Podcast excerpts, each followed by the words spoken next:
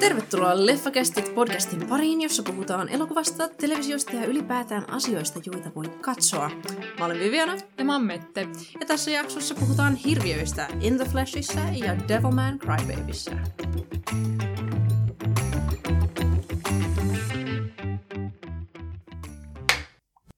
10. helmikuuta 2021 jo. Mitä sä oot Näin se tehnyt?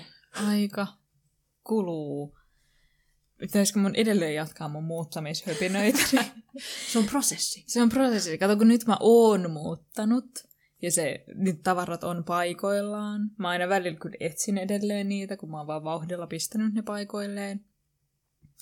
Mutta tota, tota, nyt, nyt on, on sellainen mukava fiilis, että on oma pesä. Ah, Ah, kotiutuminen. Kyllä. Mitä mä itse asiassa kyllä ajattelin puhua tässä niin kuin alussa, on koska tästä piti tulla zombijakso. Mutta sitten jotenkin me onnistuttiin mm. valitsemaan ö, zombisarjoja, jotka on hyvin ei-perinteisiä zombisarjoja. Niin, tai no, meillä on niinku vaan...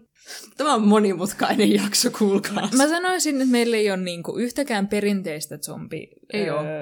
sarjaa kautta elokuvaa tässä. Et ei ole ostoskeskusta ja ei, ole, ei ole pandemiaa tässä. niin, niin tota, tota, et, jo, jotenkin se päätyi tähän suuntaan, ja sit, sit mä olin silleen, että "Äh, puhutaan Devilman Crybabystä, ei se haittaa, vaikka siinä on zombeja, siinä on vähän samankaltaisuuksia. Ehkä me tehdään joskus vielä silleen perinteisimmistä zombijutuista mm, jakso, Zombies mutta 2.0. nyt tää on tämmönen niinku kind of zombit, niin hyvin eri, erilaisella tavalla kuvattuna. Niin. Öö, mut mitä mä ajattelin, niin viimeaikaisin zombijuttu, josta mä oon tykännyt, öö, on, mä pelasin tossa ton Last of Us kakkososuuden. Hmm. Ja siinä on vaan keskivertoa kiinnostavammat zombit, kun ne muodostuu sienistä ja sitten niissä kaikissa näkyy se, että se on niin kuin, se leviää silleen sienimäisesti eteenpäin ja niissä Niin, niin. kasvaa niitä sieniä. Ja sitten totta kai siinä on semmosia, ne toimii videopelikontekstissa justiinsa, että mitä enemmän sientä kasvaa zombissa, sitä voimakkaampi zombi se on. Uff. Ja sitten tämä tekee se niinku helposti tunnistettavaksi vihollisen. Ja sitä pelatessa, sehän itsessään on semmoinen hmm, video, niin elokuvallinen kuin videopeli voi olla. Että totta kai se koko ajan siellä tulee semmoisia niinku tapa joko ihmisiä tai zombeja, koska se on perinteinen zombitarina, Se se jossa on. vihollinen oli oikeasti ihminen. Että zombit on niinku epämukavia, rasittavia ja vaikeita ja aiheuttaa vaivaa, mutta ihminen on se kaikkein suurin pahis aina. Näin se on. Niin siinä on tämä tää aspekti kyllä. Ja ihmiset onkin yleensä rasittavampia vihollisia kuin ne zombit. Niin, kyllä. Mut se maailma on jotenkin semmoinen, että se, peri- se on periaatteessa tosi perinteinen, mutta sitten niistä zombeissa on se jotenkin oma juttunsa. Niin se voisi olla, mä en haluaisi siitä itse pelistä missään nimessä siis ö, sarja- tai elokuva-adaptaatiota, mikä siitä vissiinkin on tulossa. Ku- niin, asiat menee vaan niin aina. Niin, niin. Mutta siihen maailmaan mua ei haittaisi joittaa Mm. jotain sarjaa, koska si- siinä on... Tykkään vaan sen zombeista. Monesti zombit on vaan silleen, nämä on vähän nopeampia kuin noi toiset. Mm. Mm. Mutta niissä ei ole, ne on, ne on aika silleen vakiintuneita. Mutta sitten jotenkin tykkään si- siinä esimerkiksi siitä, että ah, nyt on noit zombeja, sun täytyy laittaa kaasunaamari. Ja jos jollain ei ole kaasunaamari, niin sit sä oot kusessa. Sitten sinne meni. Niin. Niin siinä on niinku jotenkin, että niissä on vähän eroja kuitenkin, mm. ja sitten se koko maailma toimii kuitenkin kauhean kivasti, niin enemmän. Jos, jos teette perinteistä zombimediaa, niin se, niinku zombeja voisi miettiä vähän enemmän. On tämä mun näkemykseni tässä, koska Mm. joku, ei kyllä erityisen hyvä sarja, mutta siis jossain Walking Deadissä nehän on susitylisiä ne zombit. Siis tämähän on se juttu, okei. Okay. Siis mä sivuan tässä äh, mun videoesseen shoutoutteja, joka on by the way myös mun kuulumista, koska sitä mä oon tehnyt tässä. um, The Walking Dead on, sitä pidetään tällaisena niin kuin, ikonisena zombimedia niin kuin, tapahtumana pääosin, tai niin kuin, momenttina. Sen takia suurimmaksi osaksi, kuinka se referoi George A. Romeron elokuvaa Mm. uh, Night of the Living Dead, Mm. koska siinä on tosi samantapainen fiilis. Um, mä itse en ole katsonut The Walking Deadia. Se, siinä on samantapainen fiilis varmaan välillä, mm. mutta Walking Deadin ongelma on se, että sit ne on vaan yhden kauden sille farmilla, sitten tulee kolme sekuntia jotain kiinnostavaa ja sitten taas jotain ihan humpulkia. Joo, mä se on siihen ikinä. Ihan sairaan siis epätasainen. Mun mielestä ykköskausi oli vielä ihan jees ja sitten kakkoskausi oli vaan sysi tylsä ja mä en niinku pystynyt ja- jatkaa siitä. Ja sitten siitä eteenpäin ne heittelee aika vahvasti, että siinä voi olla puoli kautta hyvää ja sitten puoli kautta huudetaan vaimon nimeä ja sellaista. Niin. Joo, ei, mä, en, mä en ikinä päässyt uh, Walking Deadin. Mulle sille, zombimedia ei ole koskaan ollut mulle sille erityisen tärkeä genrenä. Mulla on niinku just sille spesifit mediat, jotka on silleen, ah okei, okay, no tuolla on silleen paikka. Sä tykkäät enemmän vampyyreistä. Mä tykkään enemmän vampyyristä, ne on dramaattisempia. Mm. Joo, ja oikeastaan kun mä, mä tutkin niinku videoesseitä tälle viikolle, niin mä oikeastaan tajusin mun tietämättömyyden myös zombien historiasta ja niinku genrestä. Mm. Mä olin silleen, aah, mä en oikeastaan, niinku, tähän lisää tosi paljon tähän, koska mulla on nyt kaksi, kaksi videoesseitä, ei vain yksi, kaksi, samalta kanavalta, PBS, Public Broadcasting Service mm. Yhdysvalloissa. Niillä on sellainen äh, videosarja kuin Monstrum, Mm. jossa ne puhuu hirviöistä ja hirviöiden historiasta. Ja tota, noin, nämä kaksi videota, jotka on The Origins of the Zombie from Haiti to the US ja Modern Zombies, The Rebirth of the Undead, on Emily Zarkan käsikirjoittamia ja juontamia, ja se on itse tutkinut yliopistotasolla zombeja ja zombien historiaa. Ja niin kuin, mulla oli, kuten monilla, sellainen niin kuin, epämääräinen tieto, että aa, niin kuin, zombit lähtee epämääräisesti silleen haitilaisesta historiasta ja niin kuin, Mm. silleen haitilaisista uskonnoista. Mm. Mutta tässä äh, nämä videot antaa tosi hyvää kompaktia kontekstia tälle. että zombit alun perin syntyi länsi-afrikkalaisista uskonnoista, jotka yhdistyi Haitilla. Mm. Ja zombit oli alun perin allegoria orjuudelle. Ah. Ja mä olin silleen, that makes perfect sense. Niin kuin, Mm. tuossa on hirveästi järkeä. Ne oli allegoria orjuudelle ja zombit syntyi myrkytyksen kautta. Mm. Um, ja niin kuin, zombit oli sille haitilaisissa uskomuksissa ja konnussa tällainen niin kuin, vertauskuva siitä niin kuin sille, mitä ihmisille tapahtuu, kun ne orjuutetaan. Mm. Ja se oli, mä olin silleen, wow, niin kuin, mulla oli epämääräinen silleen, että ah, kyllä mä niin kuin tiedän kinda, mutta en mä oikeastaan loppujen lopuksi Mm. tiennyt paljon mitään. Ja mä olin silleen, wow, okei. Okay. Ja sitten nämä Emelin videot kertoo tosi kivasti silleen, ja aika syvällisestikin sen, kuinka zombimytologia kehittyi ää, erityisesti Hollywoodissa, kuinka niin kuin, 1900-luvun alkupuolella Hollywoodin niin kuin, menestyskaudella kauhuelokuvissa usein rasistisen propagandan välineitä, Mm. joka on taas silleen white people ruin everything. niin kuin silleen. Käännetään, no ei nyt täysin ympäri, mutta silleen, you know, kind of. Niin, että se on silleen, että usein silleen zombit oli just tällainen, Hollywood-elokuvissa käytettiin silleen segregaation edistämiseen tällaiselle Mm. mm. valkoisten ihmisten pelottelulla. Mm. Ja sitten on tässä toisessa videossa, Emily puhuu siitä, kuinka tavallaan sitten 1900-luvun niin kuin keskiväliltä eteenpäin zombimytologia popkulttuurissa kehittyi ja muuttui, ja Mm. kuinka niin kuin, zombeista tuli enemmän yhteiskunnallinen tällainen, niin kuin yhteis- yhteiskunnallisia pelkoja edustavia sellaisella laajemmalla tasolla. Et esimerkiksi tiedettä pela- pelättiin ihan sikana, ja siitä tuli niin kuin just esimerkiksi Resident Evil, Mm. hirveän hyvä esimerkki.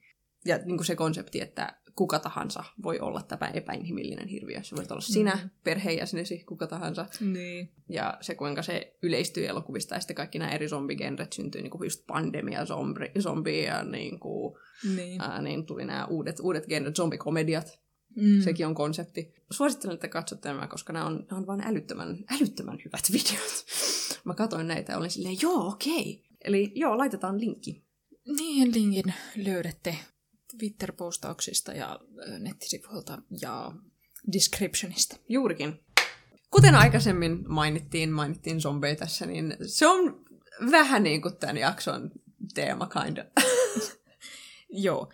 Öm, mä voisin itse asiassa antaa tässä hyvin, hyvin lyhkäiset tiivistelmät, koska In the Flesh sisältää zombeja, jolloin ne on, ne on niinku puolikuolleita, mutta ne on ihmisiä täysin sisältä. Joo. Ne ei ole mitenkään tämmöisiä aivottomia syöjiä, vaan ne on saanut siihen parannuksen. Kyllä. Ja sitten tämä zombius on niin kuin allegoria monille asioille. Ja sitten taas tuossa tota, Devilman Crybabyssä niin nää, siinä on demoneita, Mm. koska siinä on Mm. ehkä enemmän tämmöinen kristinusko siinä vertaillaan, tai siinä on niin kuin, puhutaan Jumalasta ja näistä demoneista Joo. ja sit niiden välimaailmaa, mutta ne on hyvin zombin kaltaisia semmoinen Niin niin kuin narratiivisesti. narratiivisesti joo. Öö, tämmöinen pieni porukka ihmisiä tuhoavia olentoja, jotka yrittää vaan selvitä. Joo. Ja jotka levittää sitä niiden, siinä tapauksessa demoniuttaa, mutta zombiuttaa Mm. eteenpäin myös tavallisiin ihmisiin ja sitten se siitä tuleva niinku paranoia ympärille. Joo, ja tavallaan se, se idea, että siinä on niinku joku just leviävä Niin. niin kuin silleen toiseus, niin se on, Niin. se on tosi Niin kuin, silleen... et, vaikka ne on demoneita, niin se on hyvin zombimainen silti, sen takia mä voin... sen, sen takia se on tässä jaksossa. Sitten taas se, mitä tästä jaksosta voi sanoa, että tämä on hyvin spoileriherkkä jakso. Mä Mm. annan niinku... No me aloitetaan In the Fleshistä. Joo. Niin si- In the Flesh on yhdeksänjaksoinen sarja. Joo. Siinä ensimmäinen kausi on kolme jaksoa. Me puhutaan siitä ykköskaudesta, sille, paitsi ei, ei sen loppu niinku käänteistä, mutta suurimmassa osasta näistä ekasta kolmesta jaksosta silleen, että siitä saa kuvan, minkälainen se sarja on, koska liian vähän ihmisiä on nähnyt tämän sarjan. Aivan liian vähän. Niin me nyt epätoivoisesti yritetään myydä tätä mahdollisimman monelle kuuntelijalle, koska teidän kaikkien pitäisi katsoa se. Se on niin hieno. Se on niin hirveän hyvä. Ah, kyllä. Tämä oli, tämä oli mun lukion niin kuin, obsessiosarjo, ja mä katsoin tämän uudestaan ja uudestaan ja uudestaan vaan lukiossa. Mulla on se DVD-boksi ja kaikki. Mm. Mutta siitä vähän pidemmät pätkät. Sitten Devilman Crybaby alkaa olla jo aika silleen spoileri herkkä siinä, mikä sen sarjan idea on, mutta Joo. sitäkin yritetään pikkasen myydä, mutta me ei voida ihan hirveästi ilman spoilereita puhua siitä sen pääpointista. In the Fleshistä tässä on ehkä ihan hyvä mainita sellainen, että se sarja sisältää ö, itsemurhasta puhumista, Niin kuin jos on, jos on vaikeita aiheita, itsemurha, systemaattinen syrjintä esimerkiksi. Niistä on puhetta tässä sarjassa paljon ja me, me puhutaan vähän niistä tässä arvostelussa myös tai Kyllä. sarjan kontekstissa. Mennään In the Flashiin, mutta In the Flashin tärkeä aloitus on siis se, että se on hyvin brittisarja. Intensiivisen. Ja se ei ole sellaisella tavalla, koska mä voisin sanoa, että joku niin kuin eh, Britannian kruunun perheestä kertova sana, mä voisin kuvailla semmoista hyvin brittinä sarjana, Joo. mutta todellisuudessa se ei ole hyvin brittisarja. Se on semmoista, mikä Britannia haluaisi olla. Kyllä, se on... Ju, uh, sano. Niin In the Flesh on sellaista, mä oon asunut Britanniassa vuoden, mä olin siellä lukiosvaihdossa. Viviana on puoliksi britti. Joo, mä ja se asuin on- siellä neljä vuotta. Ja hän on asunut yliopistossa Skotlannissa neljä, neljä vuotta. Joten mm. meillä molemmilla on tällaista niin kuin henkilökohtaista kokemusta Britanniassa asumisesta. Ja uh, mikään ei ole herättänyt niin montaa PTSD-muistoa kuin tämä sarja mussa siitä vuodesta.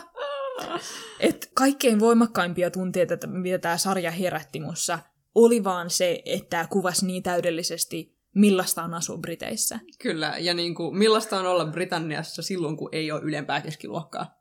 Joo. Jos on niinku...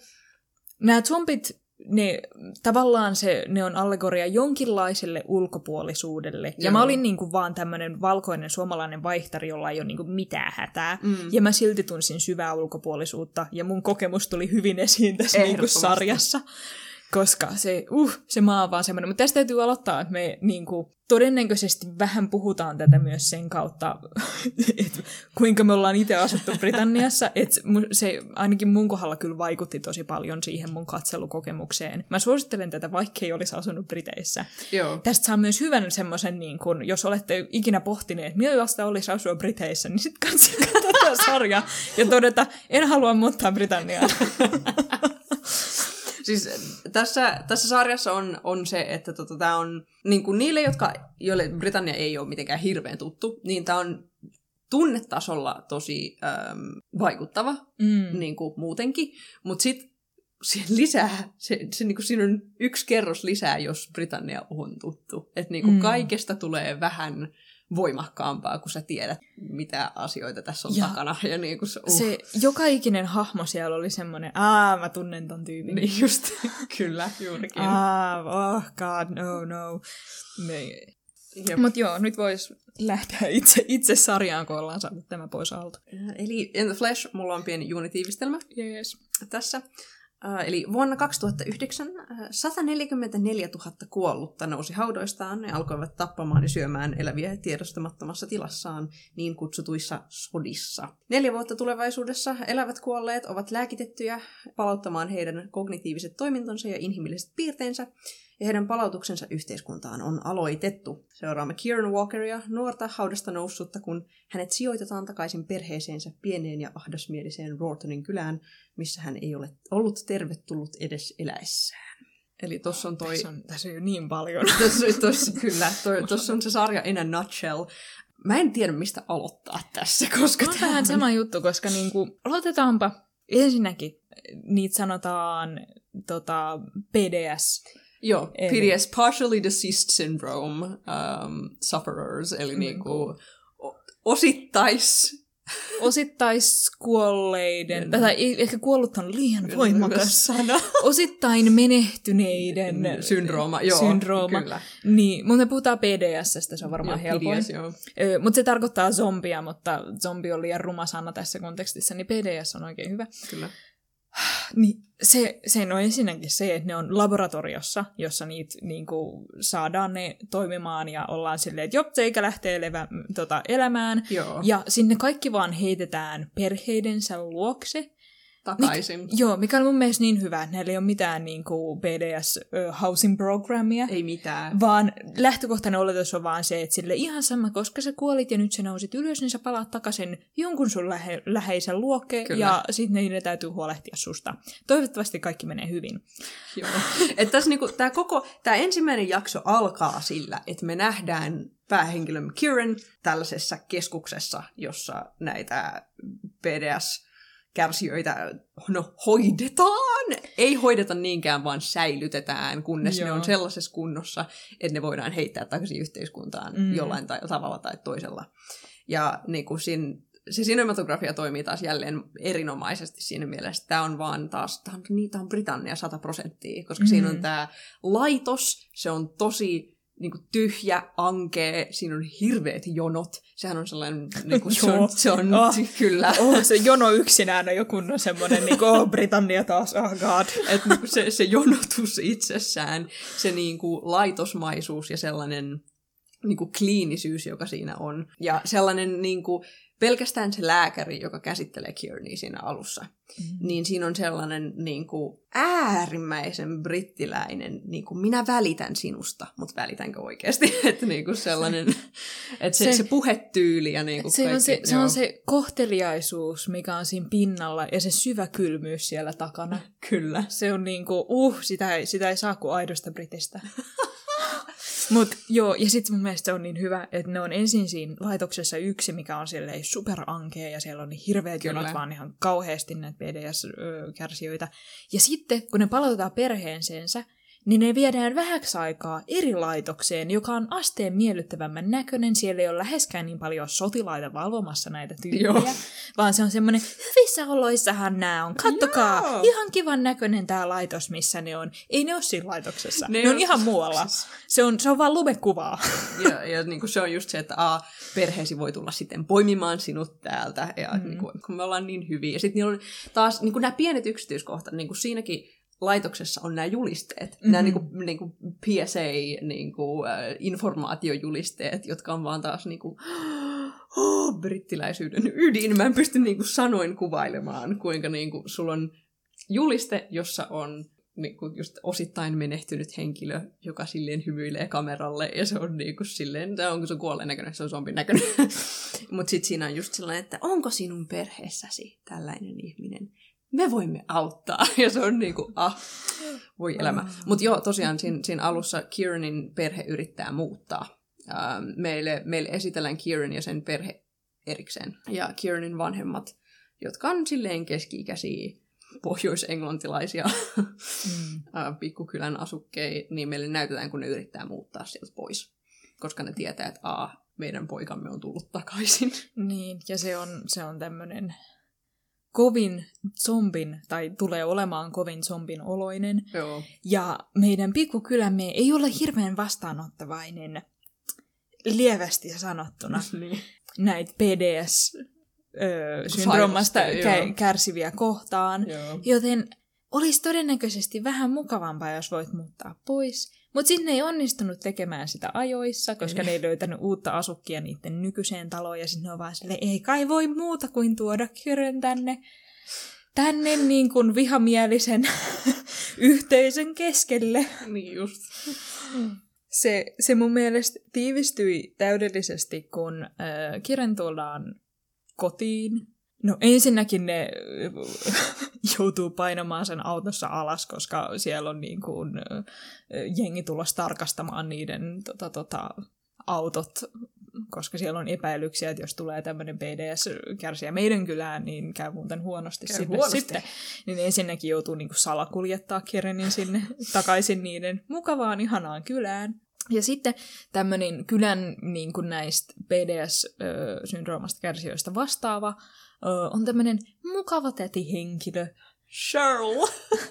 joka tota, tota, tulee näyttämään, että miten tämä lääke, jotka pitää niin kuin Kerinin järjessään, toimii, miten sitä Joo. käytetään, tämmöinen perusmukava just tätityyppi, joka on vaan täällä auttamassa. Ja sit se toteaa siitä koko tilanteesta vaan siinä kylässä, aha, tää kylä ja niinku niiden, miten ne käyttäytyy, voi olla spot of bother. Joo. Et niinku- Spot- father. Pikkasen vaivaa.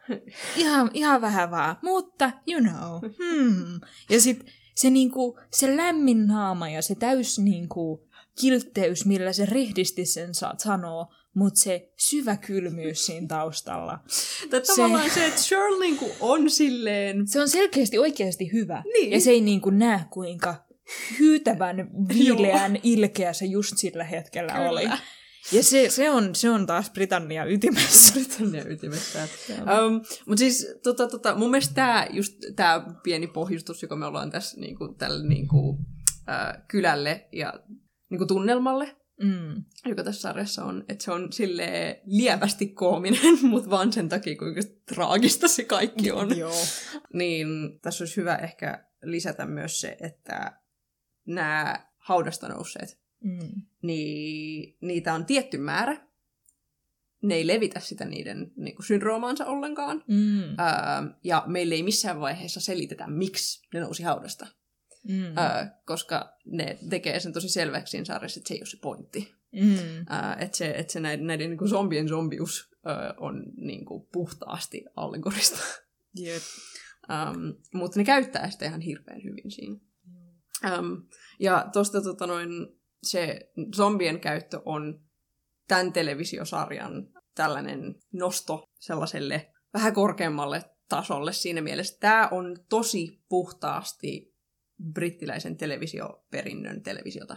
Tämä on erittäin perinteistä brittiläistä televisiota, paitsi se, että siinä käytetään zombeja allegoriana. Mm. Tämä on niin sanottu kitchen sink-draama, ähm, joka on 60, 50-60-luvulta syntynyt sosiaalisen realismin liiketeatterissa, televisiossa ja elokuvassa Iso-Britanniassa. Ja tota, se syntyi siitä, että 50-luvulla, kun televisiokanavia oli enemmän kuin yksi ensimmäistä kertaa, niitä oli kaksi. BBC, eli British Broadcasting Company, ja sitten tota, toi ITV, joka oli ensimmäinen kaupallinen ä, televisiokanava Iso-Britanniassa, niin ne alkoi kilpailla keskenään. Ja koska ITV toi paljon amerikkalaisista televisiota Iso-Britanniaan, ää, se oli suosittu, se myi tosi hyvin, niin tietenkin BBC, koska se oli valtion tukema, alkoi tavallaan viljellä sellaista ideaa, että aha, mutta television pitäisi olla kansan hyväksi, ja ne paheksui tosi paljon amerikkalaisia tuontiohjelmia.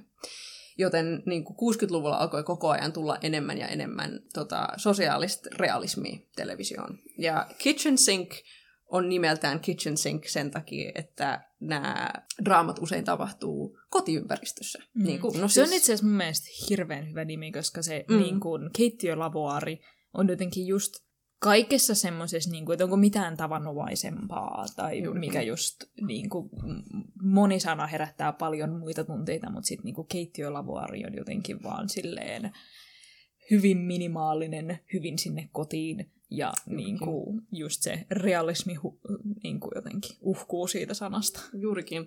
Että 60-luvulla äh, nämä kotiin sijoittuvat usein työväenluokasta ja työväenluokan ongelmista kertovat mm. sarjat, näytelmät ja kirjat alkoi ilmestymään paljon niin kuin nopeammin. Hyvä esimerkki on BBCn Wednesday Play, että se oli näytelmä, joka, joka oli niin kuin TV-elokuva. Mm. Ja ne usein käsitteli työväenluokkaisia nuoria miehiä Pohjois-Englannista, jotka oli tota, noin, tyytymättömiä elämäntilanteeseensa, en oli usein vihaisia. Mm. Tämä oli tosi toistuva teema, mutta tota, noin, tämä on sillä tavalla melkein niin kuin, tyylipuhdas kitchen sink. Siinä mielessä tämä, tämä, tässä on kyseessä yhteiskunnalliset ongelmat Pohjois-Englannissa, ja tässä on nuori mies päähenkilönä, joka on turhautunut tilanteeseensa, mutta se ei ole aggressiivinen siitä. Mm. Um, ja tässä spesifisti tota, käsitellään yhteiskunnallisia ongelmia Iso-Britanniassa. Et jos kiinnostaa Wednesday Plate, niin ne kaksi ikonisinta niistä on Kathy Come Home, joka tota, äh, käsittelee kodittomuutta, ja Up the Junction, joka käsittelee aborttia. Ja tässä on teille niin kuin hyvä silleen kuva siitä, että A, 60-luvulla alettiin tehdä aika radikaalia sosiaalista mm. realismia brittiläisessä televisiossa. Ja se perinne, perinne on jatkunut, joka näkyy tässä sarjassa, ja tietenkin saippuasarjoissa niin kuin EastEndersissa ja Coronation Streetissä, jotka myös sijoittuu kotiin mm. suurimmaksi osaksi. Ja nämä on, nämä on silleen sitä tavallisen ihmisen televisiota, jota Britanniassa katsotaan tosi paljon, jota ei markkinoida yhtä paljon ulkomaille. Ei. Ja se onkin siis, se on, se on villiä, kun tajuaa, että kuinka paljon sitä oikeasti katsotaan. Ihan sikana. Koska itse ajattelee silleen, ää, tommoset niinku just uh, Holbisitit ja mikä Emmerdaleit, onko se edes britti? On. on, joo. Niin mä ajattelen, että joo, mun mummo tyyli katsoo niitä, mutta eikö ne ole just semmoiset niinku muutamat vanhukset ehkä Suomessa katsoo, koska mm. ne tulee päiväsaikaa? Ei, niitä katsoo kaikki Britanniassa. Kyllä, se on kulttuurinen instituutio. Coronation Street on jatkunut yli 60 vuotta. Mm. Ikinä ikinä loppumatta. ja just se, että lukiossa mun luokkakaverit puhuu näistä sarjoista ja mä olin silleen, mitä? Te katsotte niin. näitä? Silleen, ootko kattonut Coreen tällä viikolla? Silleen, what? Kyllä. Mutta joo, se on, on edelleen hyvin suosittu. Et, niinku, In the Flesh on silleen tosi mielenkiintoinen, että se uh, oli BBC Threein tuottama. Ja BBC Three keskittyi tuottamaan uh, ohjelmia 16-34-vuotiaille. Hmm. Ja se oli usein aika kokeellinen. Et ne, ne tuotti silleen pikkubudjetilla tällaisia vähän kokeellisempia sarjoja. Niin kuin mun mielestä The Fades on myös uh, BBC Threeltä. Ja ne teki sen kilpaillakseen taas jälleen kaupallisten kanavien kanssa. Uh, että jos ehkä joku muistaa, ehkä ei, 2009-2013 sellainen sarja kuin Misfits, joka tuli E4-kanavalta, kaupallinen kanava, niin BBC3 yritti jatkuvasti kilpailla näiden kaupallisten kanavien tuottamien niin kuin ikään kuin nuorten aikuisten sisällöllä. Ja uh, In the Flash oli yksi heidän kokeiluistaan, ja ah, että kun se oli hyvä kokeilu, mutta sitten kakkostuottarin jälkeen päättivät, että ei me rahoiteta tätä enää. Se on BBC se. se on Yksi, yksi syy lisää vihata BBC. Vihaan BBC niin paljon. Niin lujaa. Ah, potentiaali on niin paljon. Mutta tota, se on tämä niinku, kitchen sink tyyli, joka on just se harmaa, se tavallaan tosi, ähm, mm. joka niinku, tekee tästä erittäin brittiläisen vielä niinku, metatasolla. Että sen mm. niinku, tunnistaa brittiläiseksi televisioksi. Mm. Voitaisiin niinku, mennä nyt vähän päähenkilö Kireniin, koska se kuitenkin keskittyy voimakkaasti häneen. Joo. Se on semmoinen maailman ihanin, pehmosin nuori niin. mies, jolla on ihanan kauniit ripset, niin pitkät ja niin valkoiset, joka vaan kovasti haluaisi kuulua joukkoon, mutta ei ole oikein koskaan kuulunut joukkoon. Et, tota, tota, koska se asuu tässä pikkukylässä, Joo. ja se on siis äh, homoseksuaali, niin se oli niin jo ennen... Ennen pe- kuolemaansa. Ennen kuolemaansa se ei oikein kuulunut joukkoon. Sillä oli yksi hyvä ystävä tai vähän enemmän kuin ystävä mm. öö, siinä, ymmärtää. siinä kylässä, mutta elämä ei rehellisesti ollut helppoa ihan vaan sen kylän takia. Joo. Mutta joo, Kieran, Kieran on herkkä, se on taiteilija. Se maalaukset on kaina huonoja, mutta arvostan häntä silti. Hän on taiteilija. ähm, hän, hän maalaa paljon ja hän, hän vain oli, se oli, no se oli pääsemässä pois Rortonista ähm, ennen kuin ennen kuin hänen loppunsa tuli. Se, koska se selviää hyvin aluissa, miten hänen loppunsa tuli, niin se täytyy ehkä mainita tässä myös pienen triggerivaroituksena, että se siis tappoi itsensä. Joo. Öö, koska öö, Kiren oli tappanut itsensä, niin kun se palaakin takaisin tavallaan elävänä, niin tietenkin siinä pitäisi jotenkin perheen kanssa, tai tietenkin ja tietenkin, mutta tota, tota, perheen kanssa ehkä pitäisi jotenkin käsitellä tämä asia, mm. mutta se on niin hirveä ja synkkä, että se perhe tavallaan vaan esittää, että sitä ei tapahtunut, ja ne ei voinut, me ei niinku pysty puhua siitä. Kyllä. Ja sitten me pikkuhiljaa siinä sarjassa mennään siihen, kuinka suuri vaikutus sillä öö, oli tähän niin kuin perheeseen, tietenkin Kirenin itseensä, Niin. ja moniin asioihin sen ympärillä. Että yksi tämän teemoista on niin kuin tämmöinen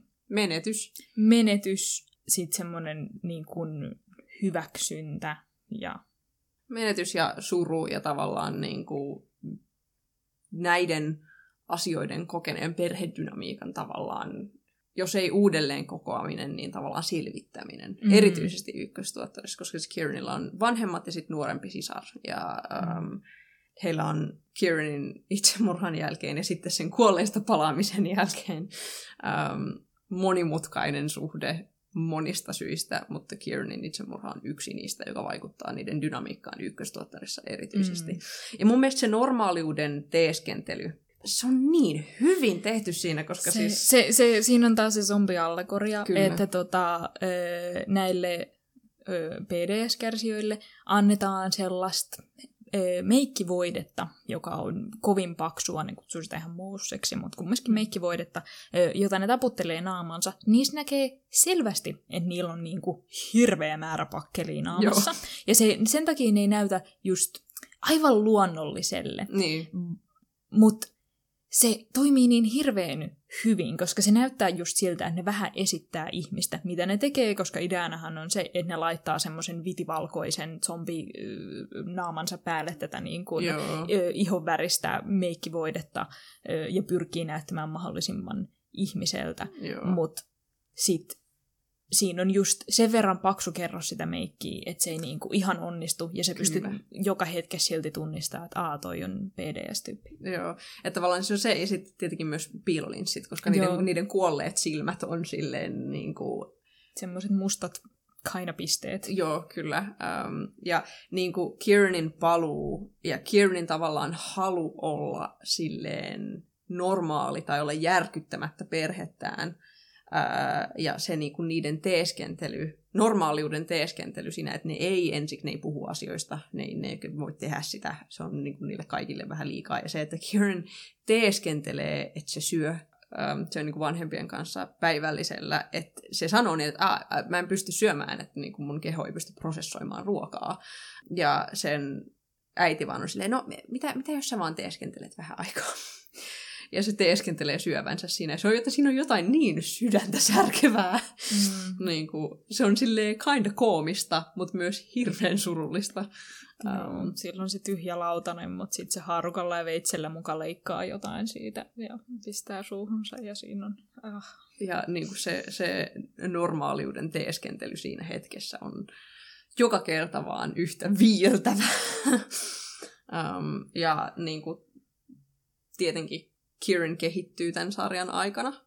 Tota, ykköstuottari on um, laajalti edelleen sitä, että se, se tunnollisesti, tunnollisesti laittaa ne piilarit ja ne meikit päälle ja teeskentelee syövänsä ja niin kuin yrittää välttää konfliktia Mm. tosi paljon. Ja se niin kuin suorastaan vihaa sitä PDS itseään, että se välillä Joo. nukkuukin ne meikit päällä vaik, ö, ja piilarit silmissä, vaikkei se on niin kuin hyväksille. Että ne myös osittain niin kuin, näyttää sitä sen itsevihaa, että se ei voi edes niin kuin, jotenkin yksinään omassa huoneessaan näyttää tavallaan luonnolliselta ö, zombi itseltään, vaan että niinäkin hetkinä se tota, tota, on tämä kulissi päällään. Kyllä. Ja se, että jos se ottaa ne pois, niin se aina peittää peilin. Joo, kyllä. Siihen mennään enemmän kakkostuottarissa. Joo. Mutta tota, Kieran ei pysty tavallaan kohtaamaan itseään sellaisena kuin se on. Ja yksi tämän sarjan niin parhaita asioita on tavallaan Kieranin kehitys, kun me nähdään, kun se yrittää tavallaan prosessoida, mitä sille on tapahtunut ja mitä se on tehnyt ja Mm. millainen se on sillä Mm. hetkellä, kun se on. Et, um, siinä ykköstuottarissa erityisesti äh, Kieranilla on niin kuin tällaisia PTSD-flashbackkejä siihen aikaan, kun hän ö, ei ollut kognitiivisesti hallinnassa. Tässä, tässä universumissa zombit tosiaan nousi haudastaan ja ne söi ihmisten aivoja. Ähm, mm. Et ne, ne ei hallinnut tavallaan, niillä ei ollut sellaista inhimillistä. Ne oli, ne oli, ne oli zombeja. Ne oli zombeja. Ne ei, ne ei pystynyt oikein niin kuin, hallitsemaan sitä, että ne tekivät kaiken selviytyäkseen. Eli nämä oli zombeja ja ö, tähän zombiuteen keksittiin lääke, mutta valitettavasti silti nämä PDS-kärsijät muistaa pieniä pätkiä tästä niiden zombiajoista ja saa semmoisia PTSD-flashbackkejä siitä, kun ovat esimerkiksi tappaneet ihmisen. Kyllä, juurikin. Kieran kärsii niin tästä sen ykköstuottarin läpi Mm. aika pahasti. Ja se nakertaa sen omaa tuntoa tosi paljon. Koska tietenkin. Tietenkin. Se, se, se, se tappoi jonkun. Niin kuin hirveetä. Se ihan kauheeta. Ähm, ja, niin Ja kuin, vaikka se ei ollut kontrollissa siinä tilanteessa, mutta sitten se muistaa sille siellä, minä Mm. mussutin hänen aivojaan ja minä tunnen hänen sen, sen tytön vanhemmat suunnilleen tai olen nähnyt heidät tässä kylässä. Kyllä. Niin, Sitten siihen taas tulee se pieni kyläjuttu taas. niin. Että niin tietenkin se tuntee sen vanhemmat. Niin. Ja sitten tässä on pari kerrosta tätä PTSDtä. Mm. Tämän Kirenin siskon PTSD mennään enemmän kakkoskaudella, mutta Mm. sitä on pikkasen jo tässä ykköskaudessa. Ja ne mone, molemmat tuntee PTSDtä. Kiren siksi, että zombinähän tappoi ihmisiä. Ja sitten taas tämä Kirenin sisko ö, oli taistelijana näissä sodissa. Ja Jep. tietenkin ihmisenä sen koko ajan, mutta se tota, tota, tappoi näitä zombeja. Ja öm, vaikka se näitä muita zombeja tappokin, niin kuin tämän Kirenin sisko Jem Joo, Jem. oli se, joka löysi Hirenin, niin sitä se ei voinut tappaa, Joo. vaan se katsoi vieressä. Toi on tavallaan se PTSD-osuus, mihin... Siellä, siellä on semmoinen PTSD-kauppa. Joo, se on Et niin se- kuin pieni marketti, jossa molemmat Kieran ja Jem silleen kärsii. Joo, kun ne et käy siellä, siellä tapahtui sotien aikaan murhia, mistä ne molemmat edelleen näkee flashbackkejä tavallaan. Ja se on... Ja Jemistä oikeastaan, äm, kun se on, sitä pidetään sotasankarina siellä Mm. kylässä. Se on tyli, onko se tai se 18, 17-18 Joo. vuotias. Se oli ihan, ihan lapsi silloin, kun sota tapahtui. Jem oli mukana sen kylän itse järkkäämässä tavallaan paramilitary. Kylällä oli oma pieni sissiarmeijansa. Tai niin kuin se on- miliisi Niin, kaikessa. miliisi. öö, joo, no joo, pieni miliisi, öö, koska se, se oli just niin sen verran pieni kylä, että siellä ihmisillä mä niin voin uskoa, että niillä oli aseita. Joo, varmaan niitä hankittiin lisää myöhemmin, mutta silleen niin kuin, tää, siellä varmaan oli just jengiä, jotka metsästää sun muuta, että siinä kylässä en olisi mitenkään ihmetellyt, että siellä oli aseita jo ennen sotaa, öö, koska metsästys ja näin, vaikka Briteissä ollaankin eikä Amerikassa. Joo. Mut sitten tämä kylä niinku tunnetaan sellaisena, että Aa, ne on ne, jotka taisteli kovaa niinku zombeja Joo. vastaan, ja sen takia siellä on hirveän aggressiivinen se, miten siellä nähdään nämä Elävät kuolleet. Elävät niin kuolleet. sanotusti. koska tota, tota, siellä tavallaan juhlitaan just nimenomaan semmoisia sotaveteraaneja, Juurikin. jotka taisteli niitä vastaan. Jep. Um, ja se nimi on uh, HVF, there we go, se nimi on HVF, Human Volunteer Force, uh, eli just ihmisvapaaehtoiskunta. um, ja tämä on oikeastaan taas uh, merkittävä, koska siinä on mun mielestä ekas jaksossa um, tai siis Jam liittyy sen niin kuin veteraaniystävien tota, tota, seuraan The Legion pubissa. Hmm. Öö, ja tota, tällaiset veteraanipubit on ehdoton juttu ää, pohjoisenglantilaisissa niin kuin kylissä tai niin kuin syrjäseuduilla Mm. ylipäätään, koska Britanniassa on tosi pitkä perinne, että armeijassa on hirveästi työväenluokkaisia ihmisiä, Mm. koska se yhteiskunta vaan rakentuu silleen, että arvaa, ketkä uhrataan isänmaan puolesta. He ovat suuria sankareita, mutta siellä ne kuolee kaikki. Um, ja tota, tässä on hirveästi kontekstia. Uh, mutta just toi pubi ja sitten tämä veteraanijuttu, että ne veteraanit uh, sai ainakin aikaisemmin juoda ilmaiseksi siellä mm. pubissa. Taas jälleen tosi englanti juttu. Mm. Ja se, kuinka ne puhuu etelästä myös. Tosi tärkeä. Uh, joo. Kyllä, koska niin kuin se, että sulla on tämä pieni kylä, jossa on selkeästi tämä veteraanipubi, jossa puhutaan siitä, kuinka me jouduimme auttamaan itseämme, kun sieltä etelästä ei ikinä tullut sitä apua, jota meille luvattiin. Emme voi luottaa kehenkään etelästä, ja kun ne sanoo etelä, ne tarkoittaa Westminsteria, Mm. mm. joka on Britannian hallinnon keskus.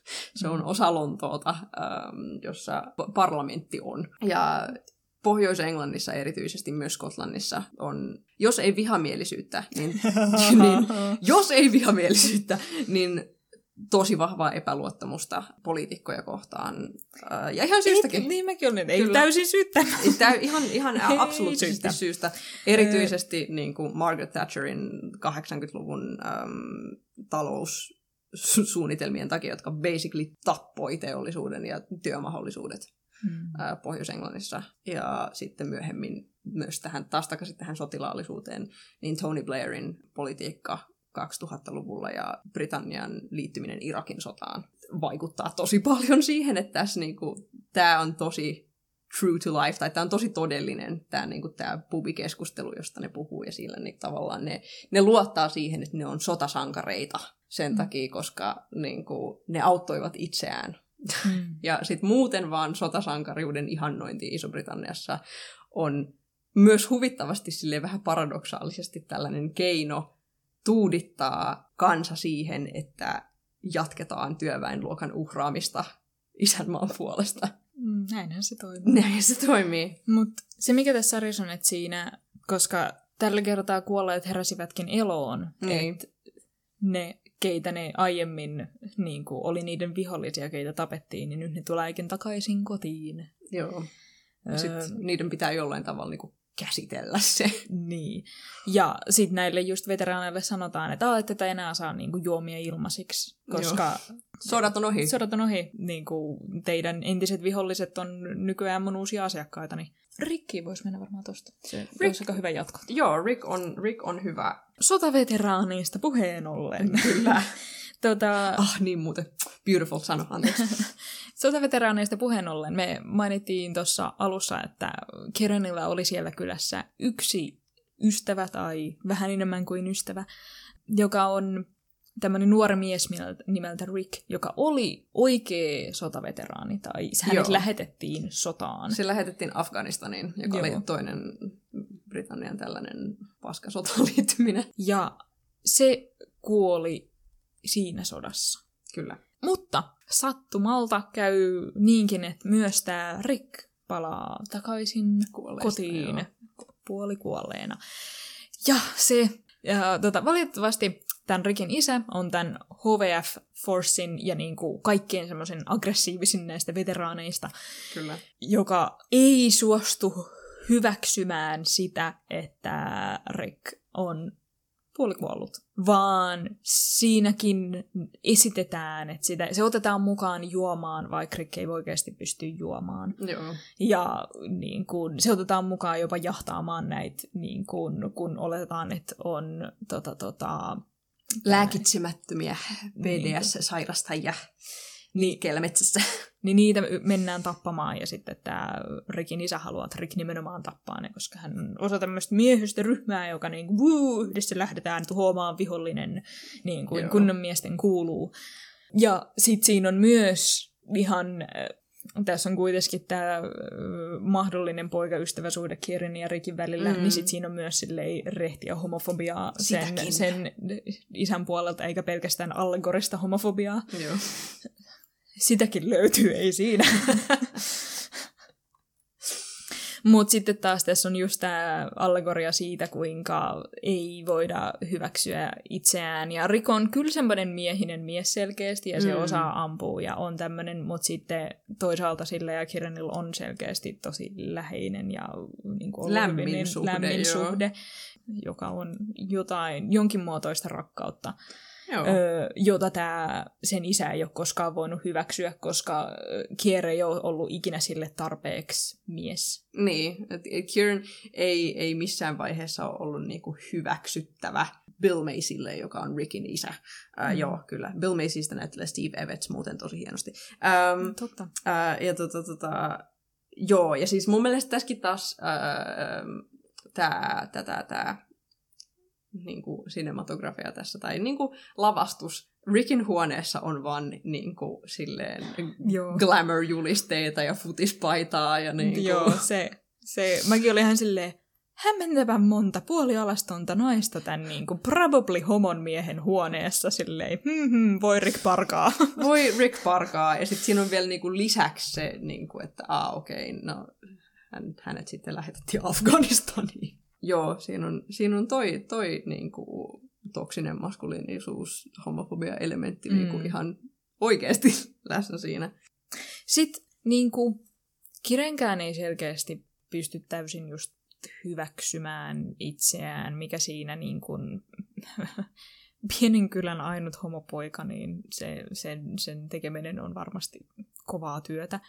Öö, Mutta sitten taas Rikon jotenkin vähän eri versio tästä, että se nyt vielä mm. vähemmän pystyy, koska sille on, painetaan niin hirveästi näitä odotuksia siitä, Joo. kuinka maskuliinisen nen sen täytyisi olla, ja niin kuin pelkästään kirjan kanssa hengaaminen on jo silleen tuomittavaa. tuomittavaa. öö, Rick on just vähän enemmän semmoinen, että sillä on sisäistettyä homofobiaa, ja sen takia se voi lähtee just nappaamaan näitä PDS-syndroomasta öö, kärsiviä, joita ei ole lääketty sinne metsään ja niin kuin tavallaan esittää, että se on ok, vaikka toisaalta sisällä tuntee, että me ollaan samanlaisia. Juurikin. Ja sitten niin kuin Kiran on sille semmoinen ankkuri, joka muistuttaa sitä ehkä semmoisesta empatiasta, mm. me, me ollaan itse asiassa hyvin samankaltaisia. Joo. Ja Rick selkeästi kyllä tietää sen, mutta se on sille vielä vaikeampi hyväksyä kuin Kieranille. Kyllä. Siinä on, siinä, oi, siinä on kohtaus, jossa ne on just silleen, ne on saanut tällaisen niin kuin, ikään kuin villin PDS-kaksikon kiinni siellä metsässä. Ja se on aikuinen ja lapsi. Ja ne on selkeästi, ne ei ole huomattavan vaarallisia. Ne ei ole silleen ihan järissään, että ne, ne mm. metsästää yhdessä, tämä lapsi ja aikuinen. On ne metsästää eläimiä. Ne metsästää eläimiä, juurikin. Ja sitten siinä on vaan tämä taas jälleen silleen liikuttava, liikuttava hetki, kun um, siinä on Rick, joka niin kuin, osoittaa niitä siellä aseellaan, isänsä, joka kannustaa sitä ampumaan nämä, uh, ja sitten Kieran, joka yrittää vaan niin kuin, epätoivosti tasoittaa sitä tilannetta osoittaa niille kahdelle, joita nyt metsästetään, että hei mä oon niin kuin te, kaikki on hyvin, että se muista pyyhkäisee mun mielestä sen kasvoista ja on silleen, niin kuin me, ollaan, me ollaan sama, että niin kuin, älkää pelätkö. Ja sitten se niin kuin pelastaa nämä ikään kuin, niin kuin silleen lääkittäväksi, että ne mm. ei tapa niitä sinne metsään suoraan. Ja niin kuin se, että Rick on se, joka siellä osoittaa sitä asetta, vaan niin uh, ouch. Joo, että siinä on, siinä on Rick, Kieran ja sitten me emme voi unohtaa Amyä. Ah, emme missään nimessä. Emme missään nimessä. Öö, jos niinku, no koska Kieran lähti oman käden kautta, mm. niin se on kiitollinen uudesta mahdollisuudesta, mm. mutta se vaatii vähän työtä, se, sen uuden mahdollisuuden täysin arvostaminen, niin äh, Amy kuoli siis Leukemiaan. Leukemiaan. Ja on äärimmäisen onnellinen siitä, että sai uuden mahdollisuuden, mikä Kyllä. on niin, kuin, niin hirveän semmoinen eläväinen ja positiivinen energia siinä mm. sarjassa, koska Kiren on kuitenkin päähenkilö ja silloin vaan vaikeeta, niin sitten Amy jotenkin muistuttaa pelkällä olemisellaan vaan semmoisesta niin kuin, on, kuinka ihanaa on olla elossa silloin, mm. kun Kirenin on tavallaan vaikea nähdä sitä tai niinku niin. kokea sitä sillä tavalla.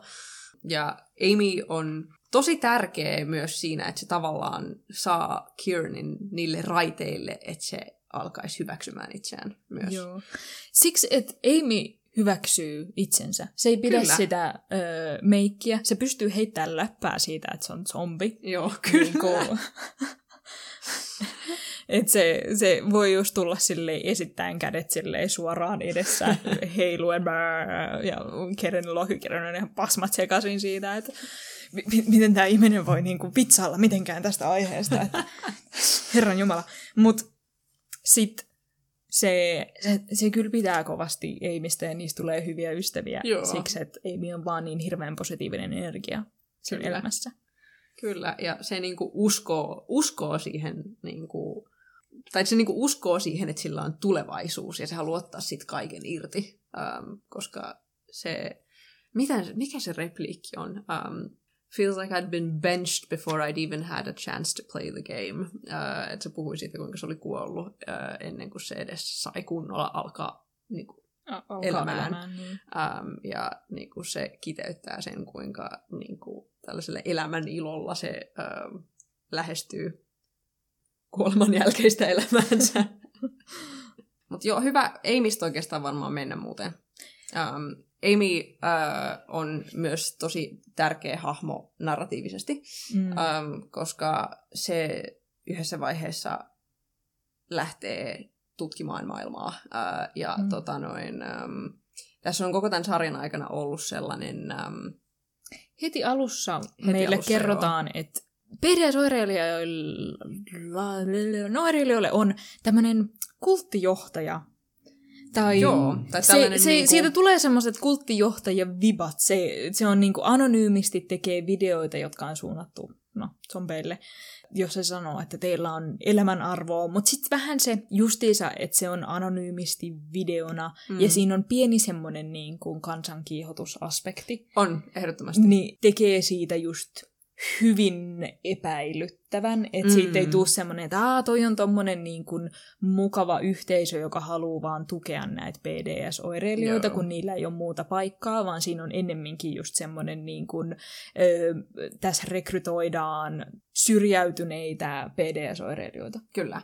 Ja niin kuin, se on ääriliike. Niin, se, niin on, on. se on ääriliike. Ja sekin on tässä kontekstissa tosi mielenkiintoinen. Um, ne, siis ne, ne, just, ne siteeraa raamattua koko ajan mm. ja sen sellaista. Ja Amy um, saa tarpeekseen Rortonissa yhdessä, Rortonista yhdessä vaiheessa ja sitten lähtee etsimään tämän ääri, ääriliikkeen kommunia. Ja sitten tästä päästäänkin kakkostuottariin. Öö, ne puhutaan kakkostuottarin vähän jostain hahmoista siinä, Mm. mutta tota, tota, me, me ollaan jätetty pois tästä ykköstuottarin loppukäänteet. Joo. Et ne mit, asiat, mitkä me puhutaan kakkostuottarista, ei ole silleen ne suurimmat spoilerit siinä Joo. koko sarjassa, ja niin kun, en usko, että pilaa kokemusta, mutta ne voi olla silleen, herättää taas mielenkiintoa. Kyllä. Amy löytää kommunin. Hän löytää äh, muita PDS-sairastajia ja löytää yhteisöä sieltä. Ja paljastuukin, että tässä ääriliikkeessä on ähm, sellainen aate, että Rorton kylänä on erityinen. Ja kun he saavat tietää, että Amy on Rortonista kotoisin, haa, niin ähm, Amy ja sitten tämän, no, kultin, hmm, äh, kultin, tai kun, se, kun sitä kutsutaan Undead Liberation Armyksi. Mm. Ähm, No, se on, siinä, siinä on, se on just semmoisen kultin ja ääriliikkeen välillä, mutta niin kuin, niin.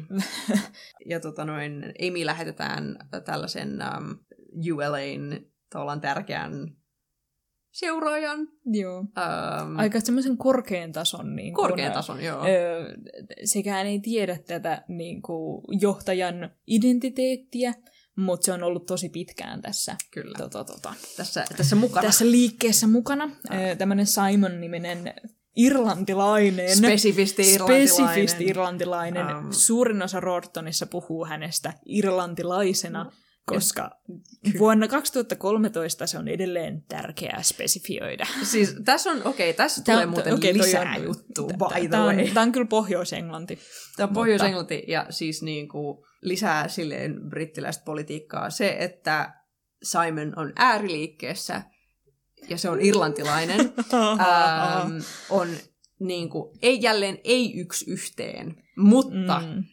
Sen voi rinnastaa siihen, että se olisi Irasta tai niin kuin niin. IRA, Irish Republican Army. Jos ette tiedä, mikä merkitys IRAlla on Iso-Britanniassa, niin lyhyesti Englanti kautta Iso-Britannia ja Irlanti ei ole ollut kauhean hyvissä väleissä pitkään pitkään aikaan.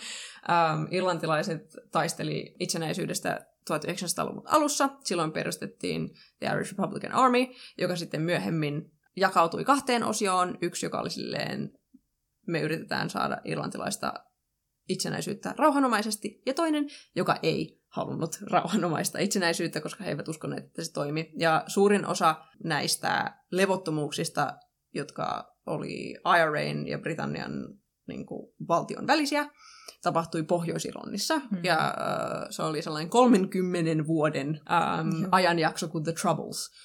Se näkyy kauhean kivasti Derry Girlsissa. Voin suositella kovasti Kannattaa. sitä sarjaa. Se on kyllä kauhean hyvä. Se on hirveän hyvä. Siinä puhutaan The Troublesista kovin hyvin. Mm. um, ja tota noin, uh, mutta se on jättänyt tavallaan niin kuin syvät vihan jäljet Britannian ja Pohjois-Irlannin ja irlantilaisuuden välille. Sille muutenkin niin kuin aikaisemmista sille mm. vuosisadoista. Mm. Et Irlanti oli osa Iso-Britanniaa tosi pitkään, kunnes sitten 1900-luvun alussa Irlanti itsenäistyi paitsi Pohjois-Irlanti, joka on edelleen osa Iso-Britanniaa ja siellä on edelleen levottomuuksia. Ähm, irlantilaiskatolilaisten ja sitten protestantti-unionistien välillä ähm, joka on myös muuten validi juttu tässäkin sarjassa, koska se on tässä tämäkin on uskontokeskeinen. Joo. Ähm, niin. Siinä on tämä protestantismi ja kristinusko, irlantilaisuus ja brittiläisyys, ähm, ja siksi se on silleen kind että ah, okei, okay, Simon on vapaustaistelija, joka ei tavallaan kaihda keinoja, niin siinä on vähän sellainen hmm, Irish Republican Army. niin kuin, mä en tiedä, onko toi mitenkään hirveän hyvä, mutta sitten koska meidän tavalla, meidät tavallaan laitetaan niin kuin, empatisoimaan Simonin kanssa, mm. niin se on vähän sellainen, että a, niin kuin me ymmärretään. Vähän niin kuin silleen IRA teki terroriiskuja Britanniaan. Not great, mutta mä kinda ymmärrän, mistä ne tulee. Mm. Um, että niin kuin, ei hyvä. Um, mutta tässä on, tässä on vähän sama juttu, että se niin kuin ULA-IRA-juttu on mm. vähän verrattavissa. Et kun Simon tulee, ollaan silleen, oh no, se on bad news, oh Kyllä. god, tästä, tästä ei voi tulla mitään hyvää. Mutta sitten me tutustutaan Simoniin ja sen niin kuin menneisyyttä kuvataan enemmän Joo. ja se kasvaa siinä niin kuin, hahmona siinä sarjan aikana. Ja sitten loppuun mennessä me ei kumpikaan rakasteta sitä yli kaiken, mutta sitä ei voi myöskään vihata. Ja mä sanoisin, että mä oon ehkä, että mä tykkään siitä lopulta, koska se, Joo, se, se on kompleksi. Se on kompleksi hahmo. Joo. Ja sen ja Kirenin suhde on ihan jees. Se on mielenkiintoinen ja se on selkeästi sellainen, että jos tämä sarja olisi saanut jatkua saatana, niin me oltaisiin nähty hahmokehitystä molemmissa. Kyllä.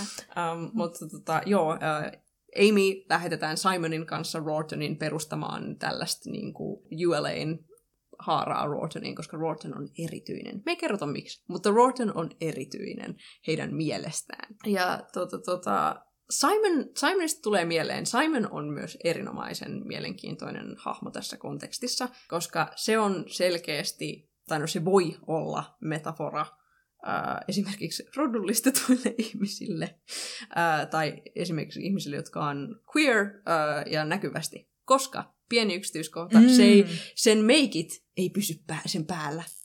Sen, silloin kun silloin on meikit päällä, ää, ainakin kahdessa kohtauksessa kakkostuottarissa, ne on aina sen paidassa, ne on lakanoissa, ne ikin vaan se ei pysty pitämään niitä meikkejä kunnolla, koska ne vaan lähtee sen päältä. Se ei pysty niin kuin, soluttautumaan yhteisönsä näkymättömäksi. Se ei kykene siihen. Um, ja mun mielestä toi pieni yksityiskohta toi mulle kauheasti. Se on joo, koska Kiren pystyy niin kuin soluttautumaan. Joo, että niin kuin, et kyllä. ne sen meikit toimii, että monessakin kohtaa ne ihmiset ei tajuu, että se on niin kuin BDS-oireilija, mm. vaan tota, tota, vasta kun ne tyyliin koskee sen kättä kun ja tuntee, että se on itse asiassa jääkylmä, niin tajuu, että sä oot kuollut.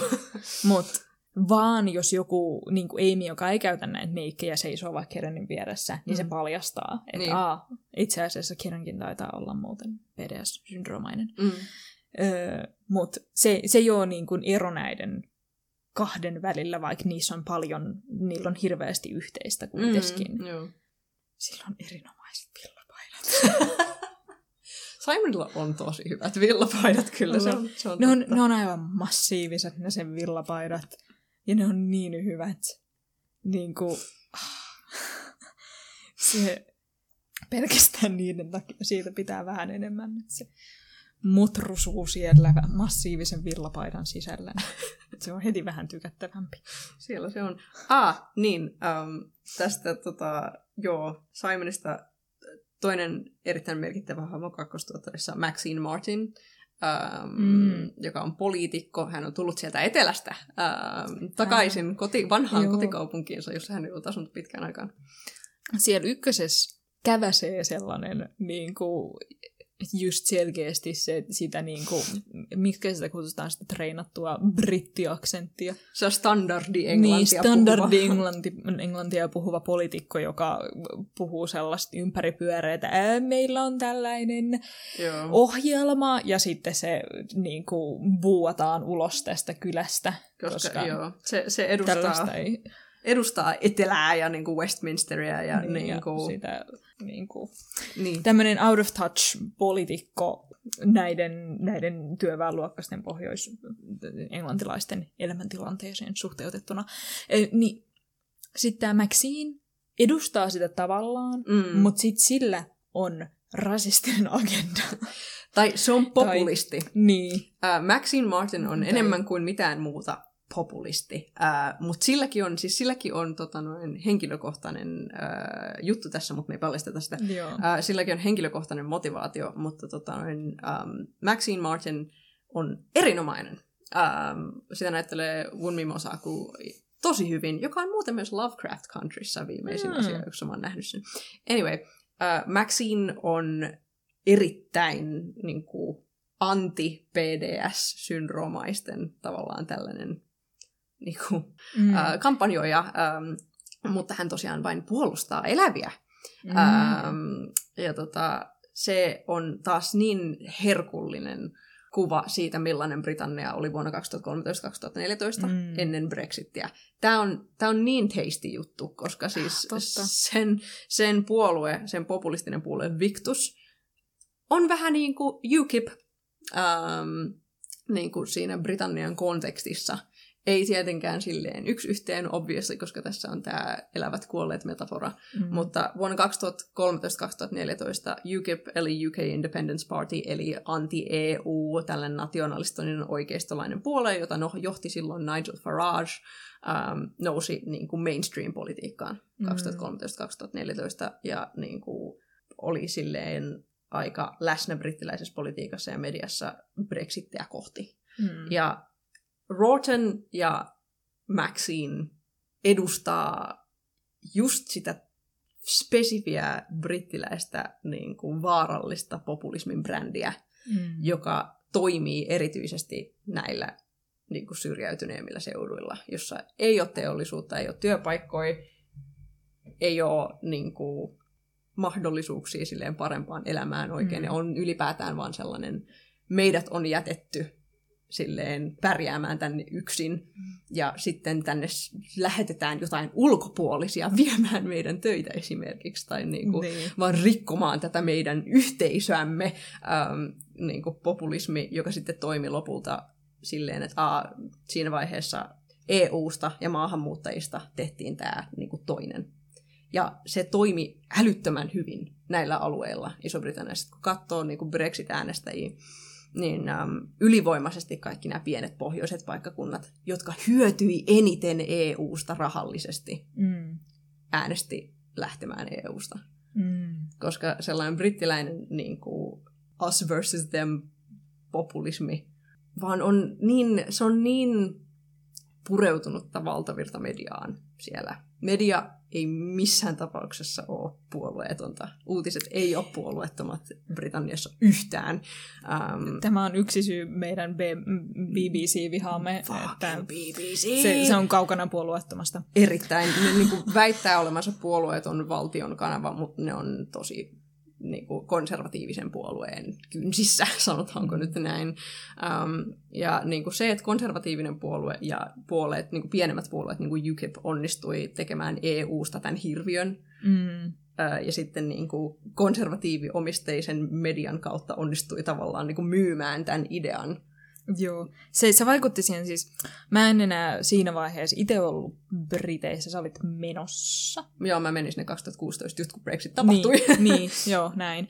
Niin, to, to, to, to. Mut sit mulla oli just muita tuttuja, jotka oli kans siellä. Ja se oli, muistan jutelleeni yhdelle suomalaiselle tytölle, joka opiskeli mm. siellä, joka just sanoi, että aa, ei niistä niinku Brexitin eroamisen huonoista puolista juuri muuttu mediassa.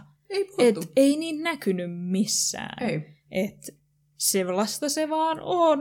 Joo, tai sitten sit kerrottiin suoraan valheita. Niin. Ähm, konservatiivinen puolue, joka on tällä hetkellä ähm, Britanniassa se voimakkain puolue. Mm. Boris Johnsonin puolue.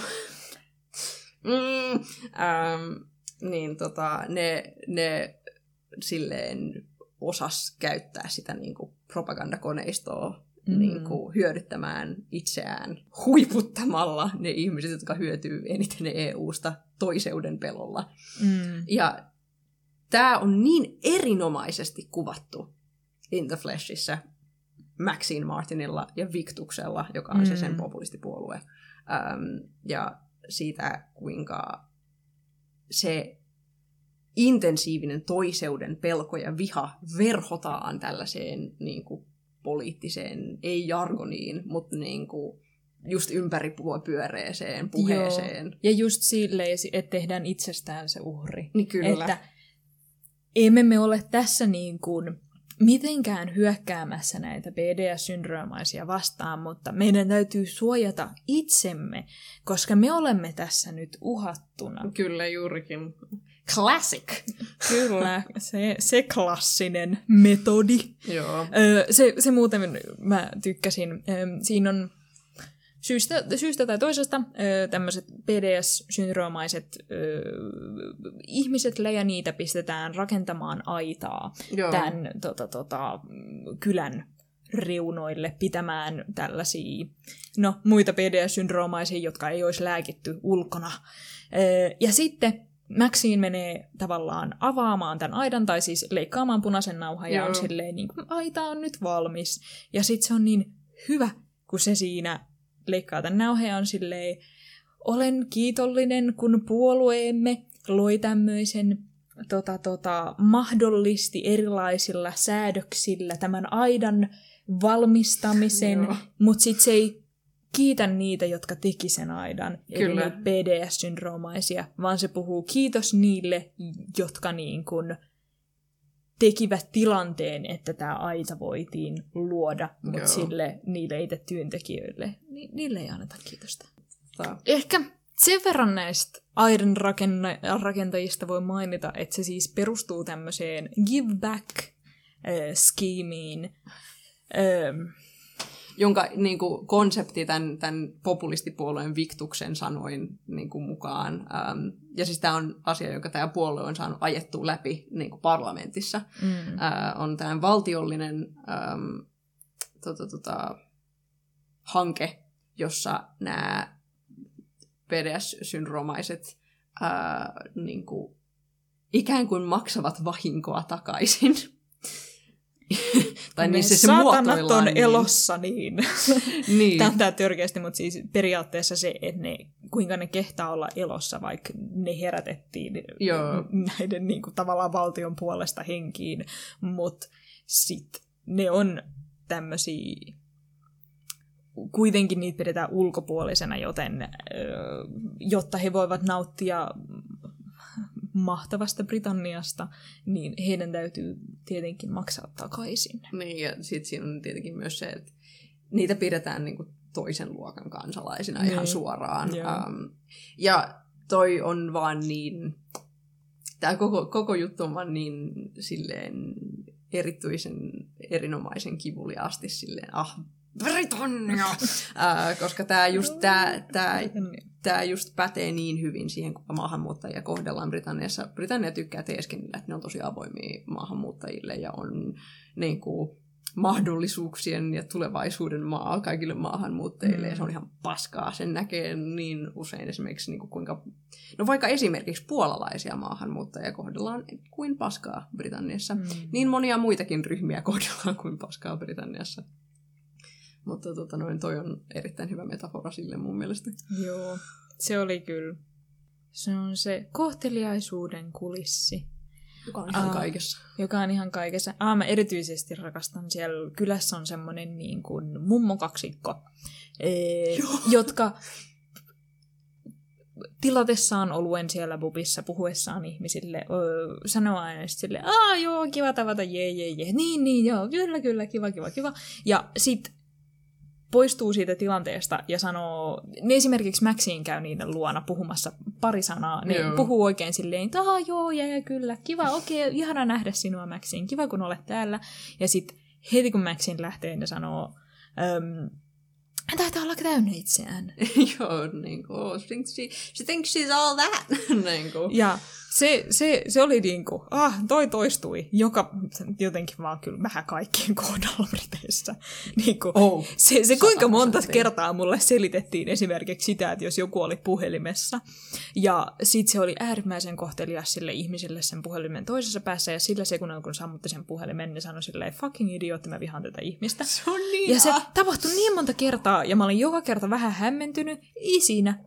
Varmasti Suomessakin ihmiset on välillä silleen, niin kuin, mä en niin rakasta tätä ihmistä, ja voi haukkua niitä. Mutta se, se vaan toistui aina, koko ajan, joka ikiselle asiakaspalvelijalle. Se on juurrutettu siihen kulttuuriin. Niin, ja sitten mulle joka kerta sanottiin, että sustakin tulee tällainen aikuisena. Se vaan kuuluu asiaan, että niin kuin, öö, fucking vaan paskan puhumisen kulttuuri on very special in there. Oh, oh, trademark.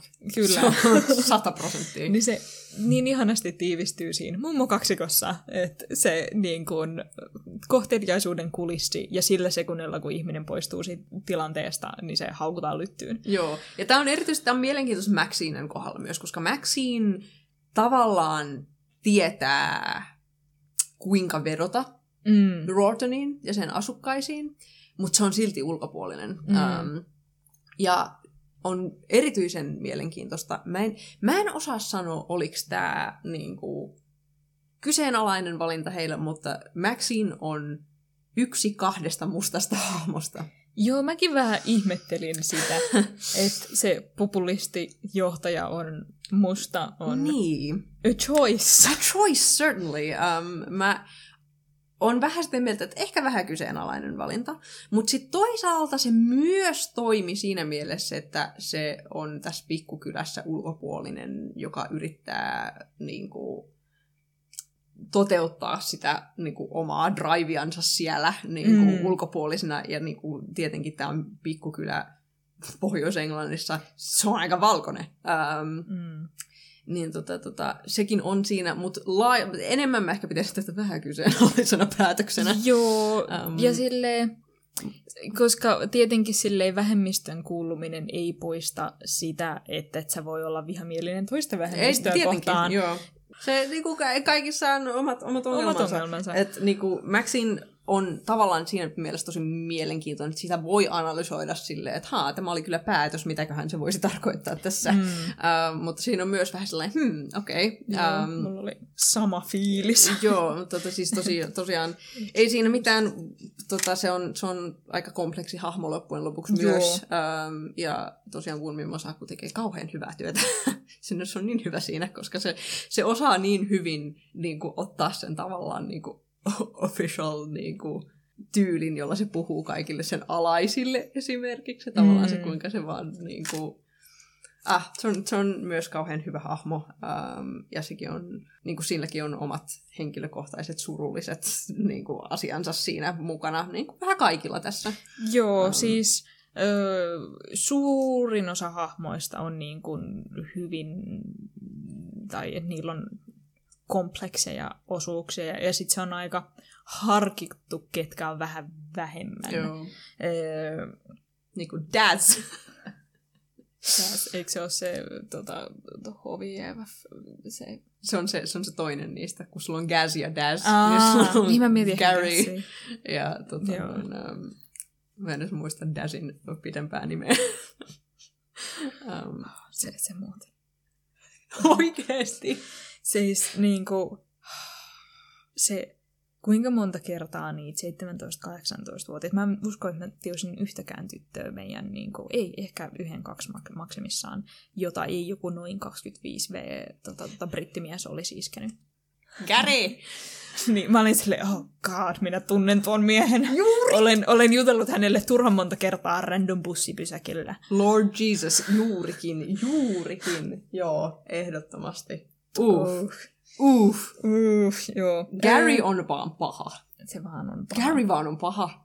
niin kuin no redeeming features. Joo, joo se, se, oli just siinä, jo- jolla oli valittu. Nyt nämä, nämä ei ole näitä podcastin juttuja, me vaan puhutaan. Mutta mennään, puhutaan tästä lisää sitten spoileriosuudessa, Joo. ö, johon voisi mennä pikkuhiljaa. Joo, kaksi, kaksi asiaa, mitkä mä haluan mainita. Joo. Öm, Tämmöistä pari asiaa, nyt me ollaan puhuttu näistä teemoista, ö, siitä kuinka traagista kaikki on, koska käsitellään ö, rankkoja aiheita. Mutta sitten tässä on yksi kauhean kiva juttu. Meinaan, mä tykkään hirveästi Kirenin ja sen siskon suhteesta. Se on hirveän aidon sisarussuhteen tuntunen. Joo. Että niin kun, kun Kiren tulee takas kotiin, sen sisko on silleen, mä en usko, että sä olet oikeasti mun veljeni, koska minä tapoin näitä zombeja sodassa ja sinä näytät zombille. Ja, mä...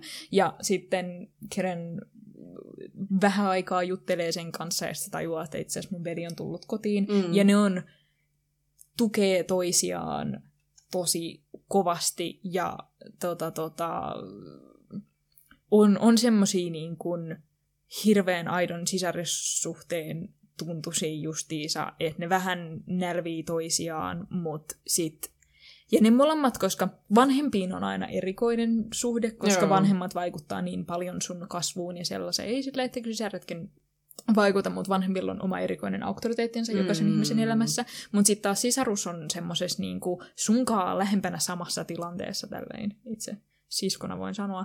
Öö, niin tavallaan sisarus on monesti semmoinen sun niinku puolulainen siinä perheessä, koska Joo. nekin kaksi on aika samanikäisiä selkeästi Joo, ollut, niin ne on. on selkeästi just kasvanut yhdessä, ollut toistensa kavereita koko lapsuuden. Ja niinku, tota, tota, niin sit kun Kiren vanhemmat on No ne ei ole pahan tahtoisia, mutta ne on välillä just vähän haastavia niin kuin Kirenille. Enemmän semmoisesta ymmärtämättömyydestä kuin mistään muusta. Joo. Mutta sitten kyllä. taas, öö, niin sit sen sisko Jem on silleen vähän helpottamassa sitä sen kotitilannetta. Ja se oli myös se, ke- kenet Kiren halusi nähdä sieltä tota, tota, ekaa kertaa, kun se palasi tästä laitoksesta. Joo, kyllä. Et Näin on. Niin kuin, niillä, on, niillä on hirveän ihana ja lämpöinen suhde, ja varsinkin ykköstuottarissa aina kun Jem tulee, niin se tuo jotain silleen lämpöstä siihen sarjaan. Ehdottomasti. Ja siis Jemkin on vaan niin, hä- hänelläkin on vaan kerroksia. Joo, ah, Jem. se, sen, sen tarina kakkoskaudessa on vähän raskaampi, mm. koska se on si, silloin niin kuin, se kärsii PTSD-probleemista Joo. ja se tekee siitä vähän ikävän tyypin. Joo, aina välillä. Joo. Um, ja tavallaan muistakin tavalla, että sille ei, sille ei ole hirveästi... Um, se ei oikein, sille ei ole hirveästi suuntaa elämässä siinä Niin. pisteessä. Joo, ja se niin kuin, yrittää vähän just löytää itseään, mutta sitten, miten se nyt sanoisi, katsojan näkökulmasta silleen vääristä suunnista. Mutta hänellä on, hänellä on niin kuin, matka, mutta varsinkin ykköskaudessa vaan ihan lämpöisiä ja mukava. Ah. Äh, ja sit, se, se, mikä on kauhean kivaa just näissä tämän zombeissa, on, että ne, ne on allegoria niin hirveän monelle jutulle, Joo. niin sen takia ne tavallaan toimii, koska niitä tavallaan tiivistää, ne tiivistyy vaan semmoiseen ulkopuolisuuteen. Joo. Et se voi olla, todennäköisesti niihin voi samaistua semmoisesta rodullistetun ulkopuolisuudesta, ö, niin kuin LGBT-henkilön identiteetin ulkopuolisuuden tunteesta. Hitto, mä samaistun niihin vaan pelkästään siitä justiinsa, että mä olin vaihtari Britanniassa, niin Joo. mä näin itseni, itseäni Kerenin hahmossa. Sitten siinä on kuitenkin se sivupuoli, että nämä niin kuin PDS-syndroomaiset on syönyt ihmisiä. Mm, joo. Öö, osa niistä heti esimerkiksi ykköstuottarin alussa siellä on semmoinen huume, joka niin kuin, sekoittaa PDS-syndroomaisen Joo. pään, vaikka se käyttäisi lääkkeitä, ja sitten ne tavallaan palaa takaisin zombimuotoonsa Joo, ja joo. ryhtyy syömään muita ihmisiä. Joo. Niin jotkut ottaa tätä, tätä niin kuin, huumetta ja hyökkää ihmisten kimppuun. Että siinä on semmoinen niin kuin, väkivaltainen puoli niissä, mm. jota sitten just ei haluaisi yhdistää tavallaan suoraan mihinkään vähemmistöön, Mm. mutta joka voi olla tietenkin kuka tahansa.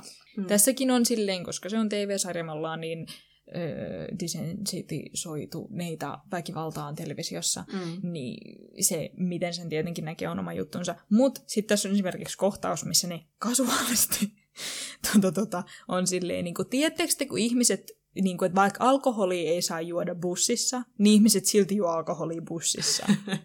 J- niin se on vähän niin kuin, you know, ihmiset tappaa öö, edelleen noita tota, tota, PDS-syndroomaisia. Ja mä olin silleen, onko? What? Se tietenkin oli just sellaiselta niin kuin, taas semmoiselta niin kuin, öö, kerrotaan tavallaan semmoinen niin kuin lempeä hymy kasvoilla, mutta sitten siinä on se hyytävän kylmä tausta. Mutta mut silti se oli just semmoinen niinku hymy. Hmm. Vähän mulle. Ja tässä on aika monta murhaa. Niin me mainittiin tässä, että tota, tämä sarja päättyy tavallaan vähän kesken. Mm, tämä sarja on selkeästi tehty silleen, että siitä, se, se jättää vielä kysymyksiä auki, että olisi selkeästi tilaa kolmoskaudelle, mutta sitä ei tule. Kiitti hirveästi BBC. Mutta sille, että jos, jos se nyt on ihan käsittämättömän luontaan työtävää, niin mikä siinä, mutta siis se ei pääty sillä lailla jotenkin aivan cliffhangeriin tai kesken tai mitään. Öö, se jättää joitain kysymyksiä auki, mutta siis se kakkoskausi esimerkiksi niin kuin päättyy ihan silleen, että ne on saanut sen kauden juonipätkät kiinni ja näin, että se, mä olin valmistautunut jo sellaiseen, että nyt tästä tulee joku sellainen, että fades to black ja sitten me ei nähdä, että selvisikö tämä hahmo vai ei, tyyppinen mm. diibadaaba, mutta ei, että siinä ei tule tollasta, että siinä, jos tulisi kolmoskausi, musta tuntuu, että siinä tulisi taas pieni aikahyppy tai jotain Joo. vastaavaa, Öm, joten sen puolesta voi kyllä ihan suositella, niin kun, vaikka tämä jää kesken, niin tämä sarja on kyllä hyvin katsomisen arvoinen. Ehdottomasti. Mutta nyt me voitaisiin vaan suosiolla, me ollaan puhuttu tästä jo vähän turhan pitkään, Mä joudun leikkaamaan tästä ihan sikana. niin, mutta tota, niin me voitaisiin mennä vaan silleen hihkuttamaan niille, jotka on tämän sarjan nähnyt, niin, niin kuin spoilerillisesti tästä sarjasta. Mistäs, mistäs? Pitäisikö meidän puhua ykköskauden lopusta? Joo. Ähm, siinä mielessä, että se on näitä ensimmäisiä, ensimmäisiä vaiheita, niin kuin Rickin kuolema. Rick kuolee. Mm. Rick, Jos joku ei vaihtanut vielä pois. se on sinun syytäsi nyt. ähm, joo, ei, Rickin kuolema on niin kuin, ensimmäisiä tällaisia niin kuin, isoja askelia tavallaan Kiernin ymmärtämiseen, mikä sen niin kuin, oikea status on maailmassa. Ja niin kuin, Mm. mm. tavallaan se, että niin kuin, miten se joutuu kohtaamaan itsensä jossain vaiheessa. Mm. Ähm, et se, että Rick kuoli, palasi, sitten kuoli uudestaan. Ähm, Oman isänsä kädestä. oman isänsä kädestä myös erittäin symbolista. Erittäin symbolista. Ähm. Joo, mä, mä olin, tuli semmoinen, että luen kiitos, tätä on vähemmän nykyään, mutta et, et, siinä, siinä oli eh, ehkä siksi, no, no joo, se, se, se, se on vähän ehkä jopa melodramaattinen siinä lopussa, mutta vähintäänkin hyvin dramaattinen niin kuin tämä öö, Bill nyt, mutta ylipäätänsä on se, kun se tappaa tämän yhden vaimon, Joo. PDS-syndroomaisen Tosi vaimon. brutaali kohtaus. Tosi brutaali. Ja pääsee siitä kuin koiraveräjästä, mikä oli mulle pieni semmoinen, hmm, no, tää on televisiota, ehkä mä nyt tämän kerran annan anteeksi, tää on pieni Mm. yhteisö, ja niin kuin, Niin kuin se tavallaan se pointti siinä yhteisössä on just, että se on, se on kaikki sille niin kuin kirkko, kirkon pyörittämä. Että niillä on se Niin. pieni niin kuin parish council, Niin. ää, joka pyörittää kaikkea. Että Niin. niin kuin, mikä poliisi? Who? Niin kuin. Sen takia siellä ei ole portsareita missään. Ne tarvitsisi portsareita kovasti. Siinä pubissa mua häiritsi ihan hirveästi silleen, oh god, Jep. miksi täällä ei ole portsareita. Öö, mut joo, niin, mut sit, sit se just pystyi tavallaan pistää siihen, että pienen kylä, pieni kylä, pienen kylän rules, että jos Mm. joku ei tavallaan paljasta, niin sit se ei leviä. Ja Joo. periaatteessa, että jos Bill on just tarpeeksi korkea-arvoisessa NS-asemassa siinä kylässä, niin sen kind of voisi uskoa, että se Joo. pääsisi kuin koiraveräjästä tollasesta niin kuin henkilön tapasta, jota just ja just muut pitää ihmisenä. Joo. Et, et niinku, siinä on, ja sitten kaikille, kun se on, se on ensimmäisen jakson lopussa, Niin. um, ja Kieran on palannut, ja se al, sillä, sillä niinku alkaa kinda vähän selvitä, että aa, okei, mä oon vielä vähemmän tervetullut täällä kuin mä olin aikaisemmin, uh, niin se joutuu katsomaan niinku, makuuhuoneensa ikkunasta verhojen takaa, kun naapurin vaimo, joka oli myös palannut kuolleista, vaan ammutaan kadulle. Mm. Se on tosi brutaali. Um, se, niinku, se on vasta sitä, että A. Kieranille alkaa selvitä, että voi ei, mun tilanne on tällainen. Sitten Rickin kuolema on se, jossa se on silleen, niinku, niinku se alkaa tajuta, että mun pitää niinku alkaa tehdä asioita sen eteen, Mm. että niinku, mä voin olla sinut itseni kanssa, koska noi ei tule ikinä hyväksymään mua, Mm. ihan sama mitä mä teen. Um, ja tota, tota, Rickin kuolema on myös se, missä niin kuin, esitellään äm, uskomus, niin kuin uskomus. Tai niin kuin, silleen, flawed belief system on se, mitä tota, noin Dominic Mitchell käytti tälle. Mutta siis se, että niin kuin, tässä sarjassa on uskonnon, tai niin kuin, jos ei uskonnon, niin tavallaan uskomisen niin kuin, ongelmallisuutta ja sen tavallaan Joo. tarpeellisuutta samalla.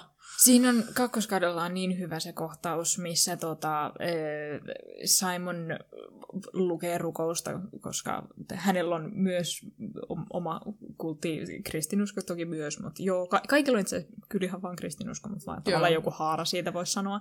Niin Simon lukee jotain ö, rukousta, sitten tämä Gary lukee rukousta ennen kuin se on lähes jahtaamaan Kirenia myös, Mm. ja sitten tota, Maxine, Maxine, lukee omaa rukoustaan. Ja siitä tulee vaan niin voimakas semmoinen, kaikki uskonnot on vaan lopulta pahoja.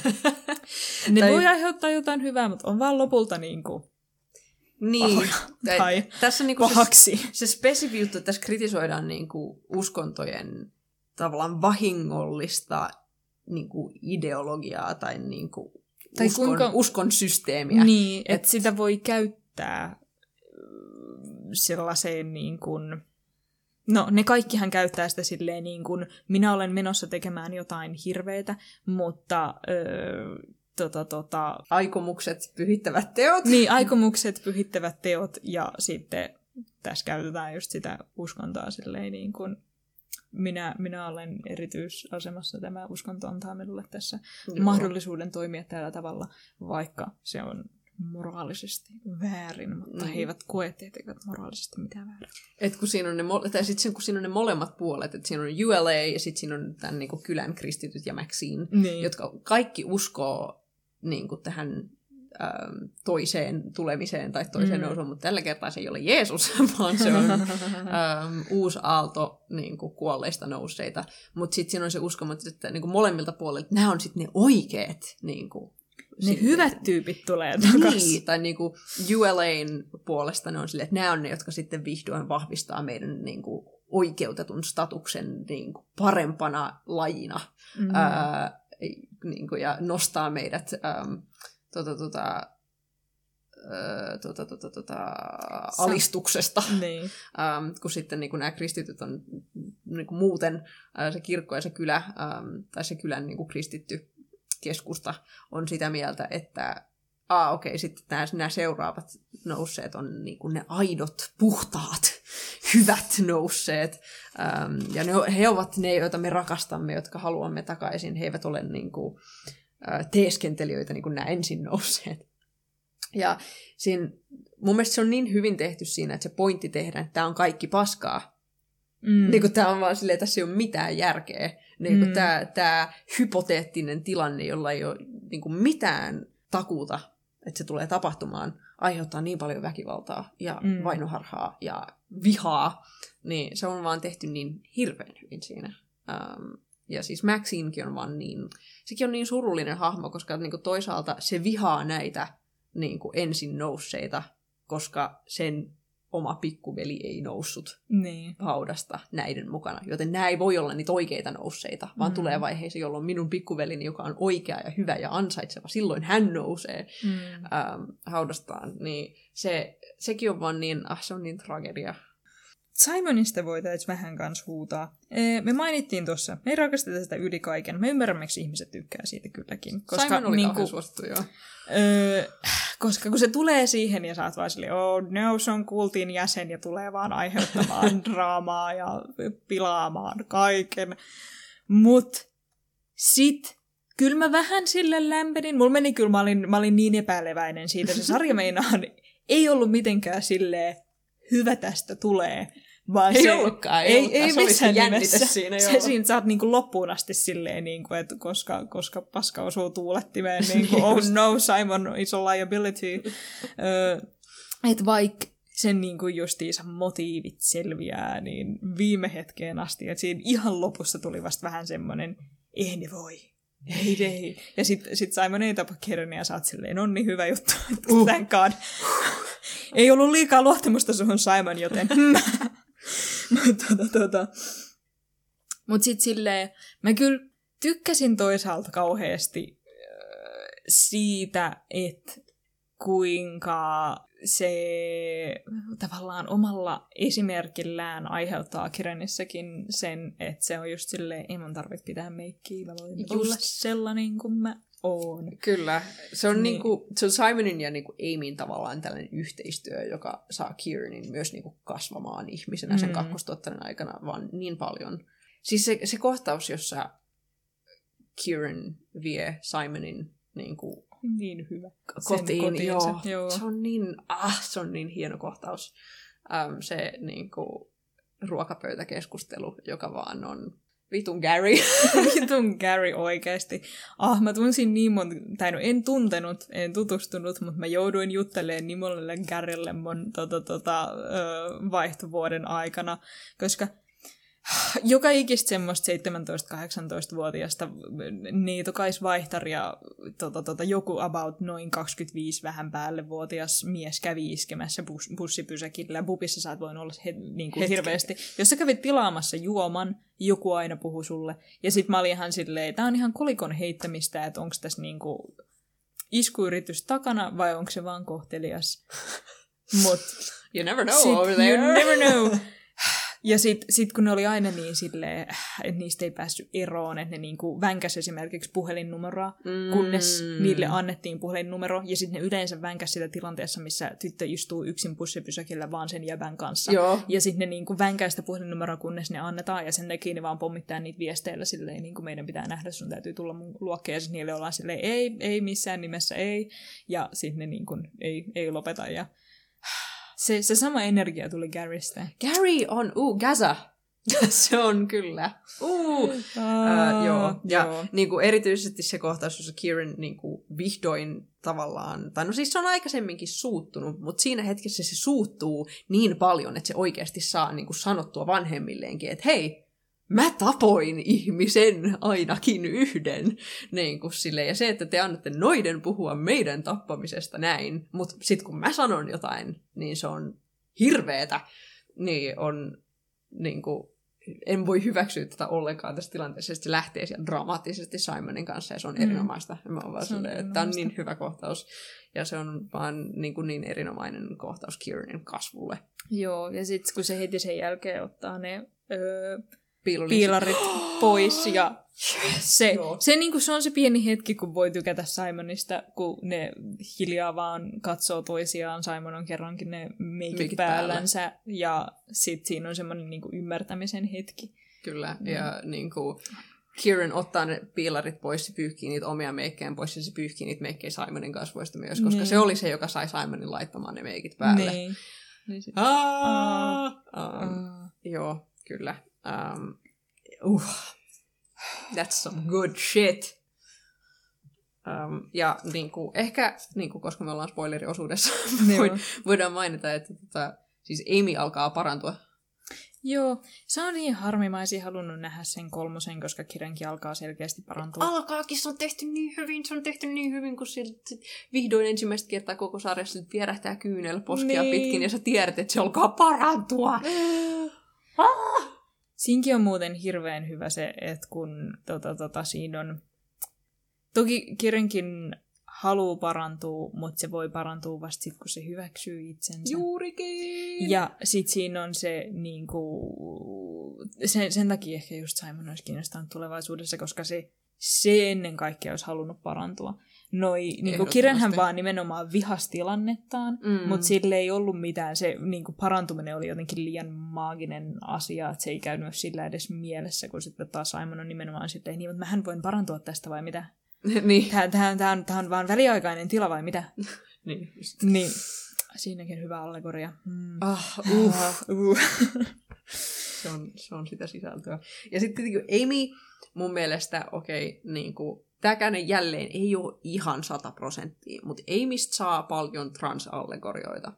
Hmm. Sen takia, koska äm, se, no esimerkiksi erityisesti Philippin suhteen. Mäkään en, mä en rakasta Filippiä. Ähm, Lipi! Lipi! Se on niin looseri. Vitu luuseri. Siinä niin, lopussa siitä pitää, koska Niin, sille- sille... se saa redemption arken. Joo, Lipi ei ole mitenkään silleen ihan paska tyyppi kuitenkaan Mm. mm. sysi. Että se on niinku oikeastaan ihan jees tyyppi, kunhan se vaan niinku tekisi asiat niin.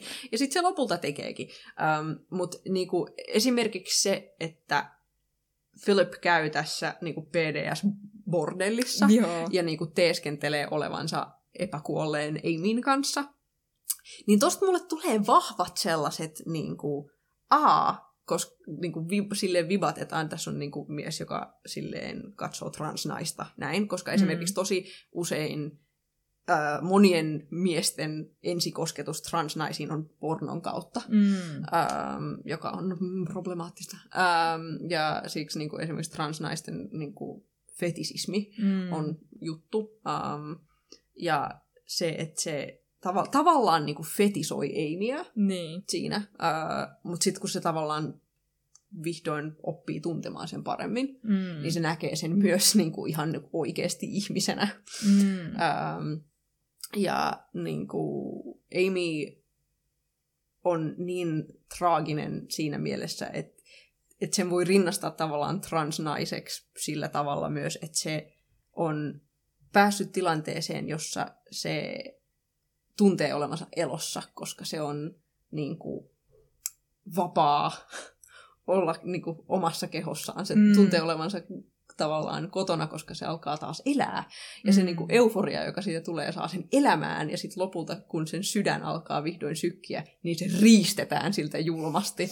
Ja toi on, niin, toi on todellisuus niin Mm. monelle. Se on niin hirveetä, kun miettii silleen transnaisten just murha statsei. Niin. Että se on silleen, että niinku sen, sen olemassaolo on niin fucking vaarallista, että kun vihdoin tunnet eläväsi, niin se riistetään sinulta. God. um, ja niin kuin, Amy, Amy on sillä tavalla niin mi- mielenkiintoinen hahmo myös. Ja se on vaan niin, ah, mä vaan tykkään Amystä niin kauheasti. Se on vaan kauhean lempipätkä. Ehkä se on enemmän hauska kuin Kiranilta, mutta tota, siinä, onko se nyt ykköskaudessa, se on niin hyvä, kun Amy on, kun ne haluaa mennä niille reissuille ja näin, ja sitten öö, mä en edes muista, mitä Kiran sanoo siinä, mutta Amy sanoo sille, että ah, you're such a soppy op- optimist. Joo. Ja sitten vaan sanoo, Amy, I killed myself. se on niin hyvä repliikki. Oh, se on. Oi, Ei oi, liity oi. mitenkään mihinkään, mä vaan tykkään siitä replasta. Such a softy optimist. Joo, kyllä. Se on, se on, se on. Amyltä saa niin, niin monta hyvää. Niin kuin, Amy ja Kieran ylipäätään kaksikkona on vaan niin Niin. hauskoja. Niin. Sen takia se on niin harmi, kun siinä tulee se, kyllä se nyt se on siis ihanaa, että niille ei ikinä tullut mitään oikeaa konfliktia, mm. Mutta siinä, siinä on vaan silleen, Kiran, älä ole paskatyyppi ja vie toisen fucking poikaystävä. Niin, ja siis kun se on niin, I get you're a horny teenager, mutta silti... se, se on niin tragedia siinä mielessä, kun Simon tavallaan niin kuin, tietää, että se ei... Niin. Et, et Amy on ainoa, joka silleen uskoo, että se on niinku suhteessa Niin. Simonin kanssa, mutta goddamn Kieran, se olisi voinut tehdä tämän vähän paremmin. niin, Um, et, ja- et, Sitten se, se. se surullinen juttu siinä, että Amy vaan kinda vähän niinku hyväksyy sen. Että se niinku Niin. näkee ne. Siis tavallaan jos hän ajattelee justiinsa silleen, että Simon nyt kuinka paljon se voi sanoa olevan kaapissa siinä sarjassa on oma juttunsa, mutta siis Mm. silleen, että periaatteessa, että jos olisi niinku tämmöinen kaapissa oleva poikaystävä, niin eihän siinä voi muuta kuin hyväksyä sen. Juurikin, ju- juurikin. Et tavallaan se siinä on niinku just kiva, että siitä ei tullut semmoista liian konfliktia, koska se olisi ollut maailman rasittavin asia, jos se olisi ollut silleen. Mutta sitten siinä on just vähän semmoinen, niin ah, nyt silleen, Simonilta mä nyt en odota yhtään mitään, mutta Keren, come on, jätkä. niin kuin, että oh, oisit sä nyt silleen asteen kohteliaammin tämän voinut hoitaa. Uh, voi Kieran. Kieran on henkisesti 18. I know. Mä en unohdan sen välillä. Mä vaan silleen, niinpä muuten. Ai helvetti. Uh, mutta kakkostuottari on niinku vaan sen, ja tavallaan siis Aimin parantuminen ja sitten niinku Kieranin hita, hitaampi parantuminen, mutta niinku sen, sen henkinen kasvu vaan niin, ne on niin, ne on niin hyvin tehtyisiä. Ja se, se on nautinnollista joka kerta. Mä oon nähnyt tämän sarjan oikeasti varmaan myös tää kuusi kertaa. Mutta ehkä tämä meidän niin kuin, In the Flesh-osuus, Britannia 101, with me. Katkeras, olla, katkerat Britanniassa asuneet. Katkerat. Britanniassa asuneet, kyllä. RY. Ne oli kuule formatiiviset vuodet ne. Mutta ei nyt enempää tästä Britanniasta.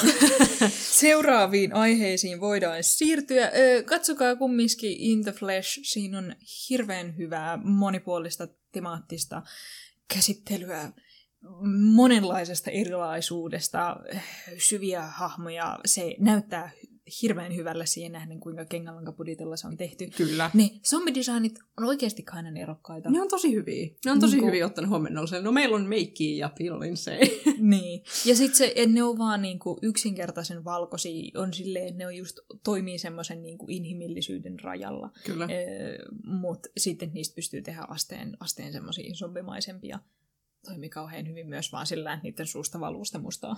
Ju, juurikin. Juurikin. silleen, ah, ne, ne niinku, se on, se on taas hirveän, hirveän hyvin suunniteltu sarja. Että silleen hiotun, hiotun tuntuinen. Kyllä. Ja se on liikuttava ja siinä on hirveän hyviä aiheita ja se on vaan selkeästi tehty tunteella ja niin kuin intohimolla siihen projektiin. Mm. Et, et, ehdottomasti kannattaa. Se on, siinä on, siihen on vähän vaikea päästä käsiksi. Ähm, Joo. äh, et Se... Sille, niitä DVDitä myydään, mutta se, että mä sanon nyt, että teidän täytyy ostaa DVD, on niin vähän haastavaa.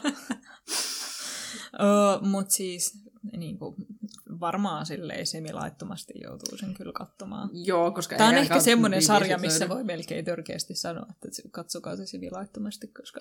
Et se- muuten te- näe sitä. Niin, ja se, se, ei se tule jatkumaan kuitenkaan. Ei se, ei se palaa. Ette te vielä rahaa keneltäkään. Niin, että et se, se, se, on, se on vähän sellainen niin kuin, työn takana, jos sen haluaa nähdä, mutta se on kaiken työn arvosta. Kyllä. Se on niin hieno. Siirrytäänkö seuraavaan? Seuraavasta yhdestä tragediasta seuraavaan. Aa, tässä on taas, voihan spoileri soikoon. Em,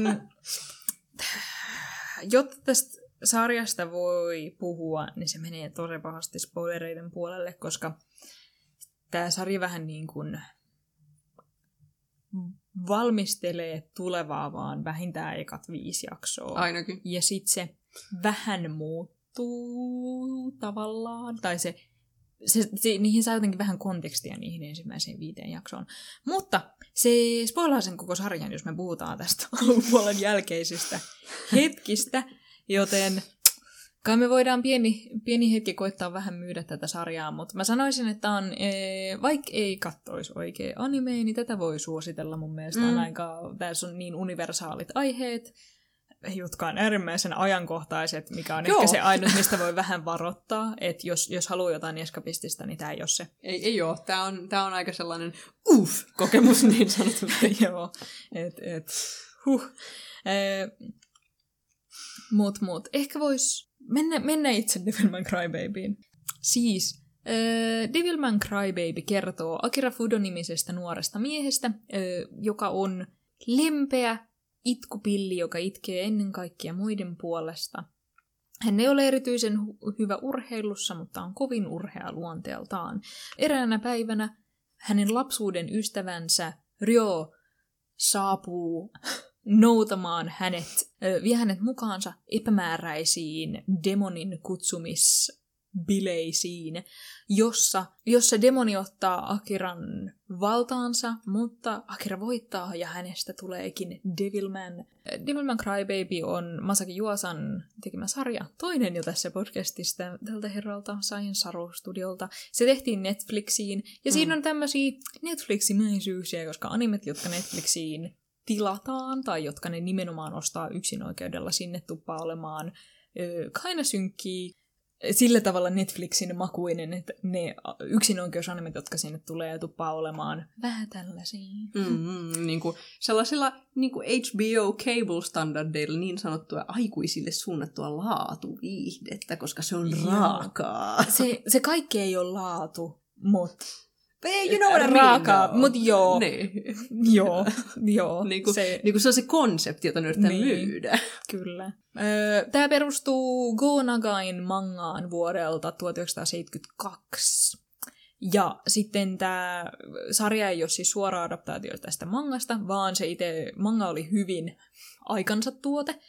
Öö, mutta sen teemat on hyvin silleen edelleen ajankohtaiset ja sitten toimii tavallaan missä tahansa ajankohdassa. Tästä on tehty muutamakin eri anime-adaptaatio ja joka kerta se on tuotu siihen aikaan. Hmm. Niitä sitten tässä tapauksessa se on tuotu 2010-luvulle, oikeasti tässä tapauksessa, kun se tuli 2018. Ja just sen takia joku ryö asuu sellaisessa niin kuin puhtaan valkoisessa ö, studiossaan, jossa silloin vaan läppäriä. Esimerkiksi kaikki sosiaalisen median jutut puuttu tietenkin siitä alkuperäismangasta Niin jotka ne on lisännyt tähän. Ja tähän on tehty niinku muutoksia ja se premissi ja kohtauksia, joita on pointteja on siitä alkuperäismangasta, mutta sitten on hmm. uusia hahmoja ja muita hahmoja muutettu ja tämän tyyppistä. Joo. Että on, sanoisin, että tämä on silleen hiotumpi moderni versio. No siis tästä tietenkin, koska minä olen ulkopuolinen, niin mulle tuli tästä vaan sellainen, että aa okei, tää on niinku, tää on, tää on silleen edgy-taide-animaatio just. Joo, Että niinku Joo. se, oli, se oli se, Se- fiilis, joka siitä tulee. Ää, Se niin parhaiten- ja se on niinku jännä miettiä, että se perustuu niinku tohon. niin. Se, mun mielestä parhainen tulee esille siitä, että tässä on hirveästi tissejä, Ai, mutta ne kaikki on ai, taidetissejä. Ai jumalauta. Tässä on, niinku, tässä on paljon alastomuutta ja paljon tissejä, ja sitten ne, niistä, ne kaikki tuntuu just sellaiselta niinku vaan, että tämä on niinku taidekuva, ja tässä ei seksuaalisoida var, varsinaisesti tätä hahmoa, vaan että se vaan on niinku osa sitä sellaista tunnelmaa, mitä siinä haetaan. Siis aivan villi. Ai, se, niinku, niissä ekoisjaksoissa, kun mä katsoin tätä, mulla on vaan mielessä pyörit, vitsi kun Juosal menee lujaa. niinku, silleen, bro. Um, Bra. et, niinku, kaikki nämä silleen, kun siinä on niin paljon kehollisuutta. Mm. Ja niinku, kun, kun siinä on niin paljon niinku, tällaista... Ja se on hirveästi body horroria. Tosi! Ja niinku, just se, että kaikki nämä niinku, alastomat kehot, jotka just silleen niinku, hytkyy. hytkyy ja niinku, kasvattaa niinku, suita paikkoihin, jos niitä ei pitäisi olla. Joo. Ja niinku, kaikkia silmiä ja kaikkea. Siis mä, niinku, mä dikkasin siitä oikeastaan. Mulla, mä olin ensin silleen, ai. Mutta sitten mä olin silleen, aa, niinku, että okei, okei, niinku edgy, interesting. Mutta um, toki oli osa, osa vähän sitä, että mulla niinku, taas jälleen kesti vähän niinku, pitkään päästä tähän mukaan. Mutta sitten kun mä pääsin siihen mukaan, mä olin silleen, oh, yes, tämä mm, taidetta. Ö, Akra menee näihin bileisiin, siitä tulee tämä Devilman, mikä sitten sen omassa elämässä itse asiassa vaan tarkoittaa sitä, että se näyttää kasvavan pituutta ja sitten saa sellaiset vähän ilkeämmät silmät ja Mä sitten olin sit vaan tulee... silleen, oh, the eyeliner is great. Niin kuin silleen, uu, lovely. Se on semmoinen niin kuin voimakkaampi ihminen, että se on supernopea ja sit se on supervahva, mutta sitten se myös pystyy muuttumaan tämmöiseksi Devilman hirviöksi näissä aiemmissa anime-versioissa, mitä tästä on tehty. Niin se on ollut vähän semmoinen monster of the week, että sitten se tappaa mm. demoneita silleen per viikko. Mm. Tässäkin se kyllä tappaa niitä demoneita niin kuin muutaman kappaleen, ja siinä on silleen välillä vähän sellaista riemuakin joukossa. Hmm. Pikkiriikkisen, koska tässä niinku, tää on syvän, syvän väkivaltainen sarja. Siinä on niin paljon niin kuin vaan ja... niin karmeen väkivaltaisia hetkiä. Ja silloin pointti tässä sarjassa, sitä ei voida paljastaa, koska se on spoileri, mutta se, se niinku tavallaan, että se väkivalta kyllä palkitaan ja sillä on tie, tärkeä funktio, minkä takia tämä on niin syvän väkivaltainen. Mutta jos se ei ole silleen niin kuin syvän väkivallan vaikka animaatiomuodossa ystävä, niin sitten tätä ei voi kyllä suositella. Ei, ei. Et- Tämä on, et. tää on, mä, siis mulla oli se, että mä, tota, noin, kun mä tällä hetkellä asustan vanhempieni luona, niin mä olin silleen, no mä voin katsoa tätä olohuoneessa, en mä voi katsoa sitä olohuoneessa. Joo, mä, mäkin tajulin sillä vähän silleen, minkäköhän, että ei, eihän tätä voi. Ei tätä voi. Mä silleen niin kuin olin silleen, että mä vaan niin kuin olin silleen, no tässä on joku, joku tekee töitä jossain. Tää oli tyhjä olohuone. Sitten mä silleen, no hyvä, että oli tyhjä olohuone. Sitten mä lähdin sieltä. Ja sitten nämä demonit on tavallaan semmosia, mulla tuli vähän semmoinen, ne, se ei ihan satasella päde, mutta niissä on vähän niin kuin tavallaan seitsemän kuoleman syntiä voimakkaasti, että mm. ne on Mm. silleen super horny. So, so horny! So horny. Sitten syö hirveästi. Mm. Ö, On, on just silleen, että niillä on vihan kanssa probleemia, ne on aina vähän vihaisia, ja Mm. sitten silleen tällaiset niin kuin korostuu. Ja sitten löytyy just tämmöinen Akeran kaltainen ihminen, joka pystyy saada sen demonin hallintaansa, Mm. mutta sitten joissain sen hetkissä se just purkaantuu voimakkaampaa tällaista vihaa, ja sitten se näkee märkiä ja se, oli, se oli kohtaus. se oli kohtaus se. se. oli kohtaus. Se oli myös silleen a choice mun mielestä, mutta siis tässä toisaalta myös pyrittiin ehkä kuvaa semmoista niin kuin hornin teinin elämää, vaikka se Sitäkin. olisikin devil-mies siinä joukossa. Ja tässä ylipäätänsä on teini-elämää, koska siinä on hilpeitä kaverisuhteita, Mm. mutta sitten sen alussa se, siinä on vielä semmoista lievää hilpeyttä mukana. Mm. Öö, senkin voi ehkä mainita, että tämä on kyllä sitten tragedia. Oh, sata prosenttia. Et, et, niin kuin, jos, jos, jos ei tragediaa halua, niin sitten myös siis varovainen voi olla sen puolesta. Mutta, mutta se, mitä mä voisin, tässä on niin kuin, mä voin, me voidaan vähän silleen heitellä kiinnostavia juttuja ja epätoivoisesti koittaa puhua niistä ilman, että ne spoilataan asioita. Mutta tämmöinen hauska juttu, mikä tässä on, niin tämän juonta kuljetetaan semmoiselle räppäriporukalla. Joo, mäkin olin kyllä silleen, mitä? Ekan kerran, kun ne tulee, on vaan semmoinen, mitä helvettiä? Koska siis tämmönen niinku kaina huligaani joukko, kaina vaan hyviä tyyppejä, öö, semmonen niinku poikaporukka, öö, joka, niiden itse asiassa funktio on basically olla musikaalikohtaus, mut sit silleen mm. räpin muodossa. Et yksi niistä beatboxaa ja yksi räppää basically niiden elämäntilanteesta. No niin kuin kreikkalainen kuoro antiikin näytelmässä. Niin, niin. Essentially, joo. Tämä on siis, tämä on siis itse asiassa hyvinkin voimakkaasti kreikkalainen tota, tota, semmoinen niin kuin, Tragedia. Ö, tragedia. Mm. Että sen kaikki notesit on just menee niin. Öö, Mutta niin, niin siis ne hyvin pystyy olla silleen, olen jumissa tässä elämäntilanteessa, mm. tai Mm. olen kaveri, kateellinen tälle kaverille, mutta tykkään tuosta tytöstä tuolla, öö, asiat hajoavat ympärille, niin pumtsikka, pumtsikka, pum. Juurikin. Ja joka hetkessä ne just silleen on, selittää sulle, mikä se tilanne on sillä hetkellä. Ja sitten se on silleen, ah okei, okay, nyt mä oon catched up Joo, joo, näiden, joo, joo. näiden räppärijäbien ansiosta. joka on Kiitti riimeistä. jännä, mutta superhyvä keino niin kuin, kuljettaa se tarina nopeasti semmoiseen tilanteeseen. Ja ne ei, ei puhu hirveästi, me ei tutustua niihin mitenkään sikopäisesti. Mm. Mutta se, että ne vetää niin kuin räpin just silleen siitä, mitä ne tuntee, mitä ne näkee ja fiiliksiään, niin sitten se kertoo niistä kauheasti. Mm, joo, joo. Et koska se you know, se on sellainen niin kuin, kuin musikaalissa, että silleen, niillä on niin paljon tunteita, että se täytyy pistää, pistää biisiksi. Niiden tapauksessa se on vaan räppiä. Ei, juuri, juurikin. juurikin. Sitten ehkä näistä hahmoista voi epätoivoisesti koittaa puhua vähän sen. Siis okei, okay, jälleen t- tässä alussa, ähm, kun tää on, tää, mulla, jälleen mä olin vähän silleen vähän hämmentynyt koko ajan, joka on niinku silleen, kun tätä katsoo silleen jälkeenpäin, ymmärrettävää. Yes. Ähm. en, en voi valittaa. Niin joo, kun se ilmestyi ekan kerran, niin kuin silleen, kun nämä nähdään niin kuin lapsimuodos ensin, Joo. mutta sitten kun on se niin kuin ei niin lapsi, mutta teini. Mä olin silleen, niin kun nämä on teinei vielä kaiken lisäksi. Mä olin silleen, miten nämä on teinei? Mutta sanoin Kaikki tarinat on lukiolaisuudesta, koska niillä on vapaa-aikaa. juurikin. Ähm, mutta aikuinen joku ilmestyy ekan kerran. Ilmestyy kokonaan pukeutuneen valkoiseen. Vetää niin kuin konekiväärin takistaan. Oikein tulittaa näitä räppäreitä silleen. Puff, ja mä olin silleen, mitä? Okei. Okay. Se on, niin kuin, se on Hän- kyllä aika peak excellent se sen esittely. Ja sitten se on vaan sanonut Akiralle, Akira, tule mukaan, niin tarvitsen sinua. Ja Akira on vaan silleen, okei. Okay. Ja sitten ne vaan halaa onnellisesti. Ja Se on, vaan niin, se on niin hyvä joka kerta, kun ne näkee toisensa, ne vaan halaa. No mä oon niin onnellisia Niin. toistensa näkemisestä. Ja mä olin vaan silleen, What? mä olin silleen, okei nyt lähetti. Vauhtiin. Se, se on niin hyvä, kun ne on siinä autossa, ja sitten Akira selittää, että aha, nykypäivän Japanissa ei voi pärjätä seuraamalla lakeja.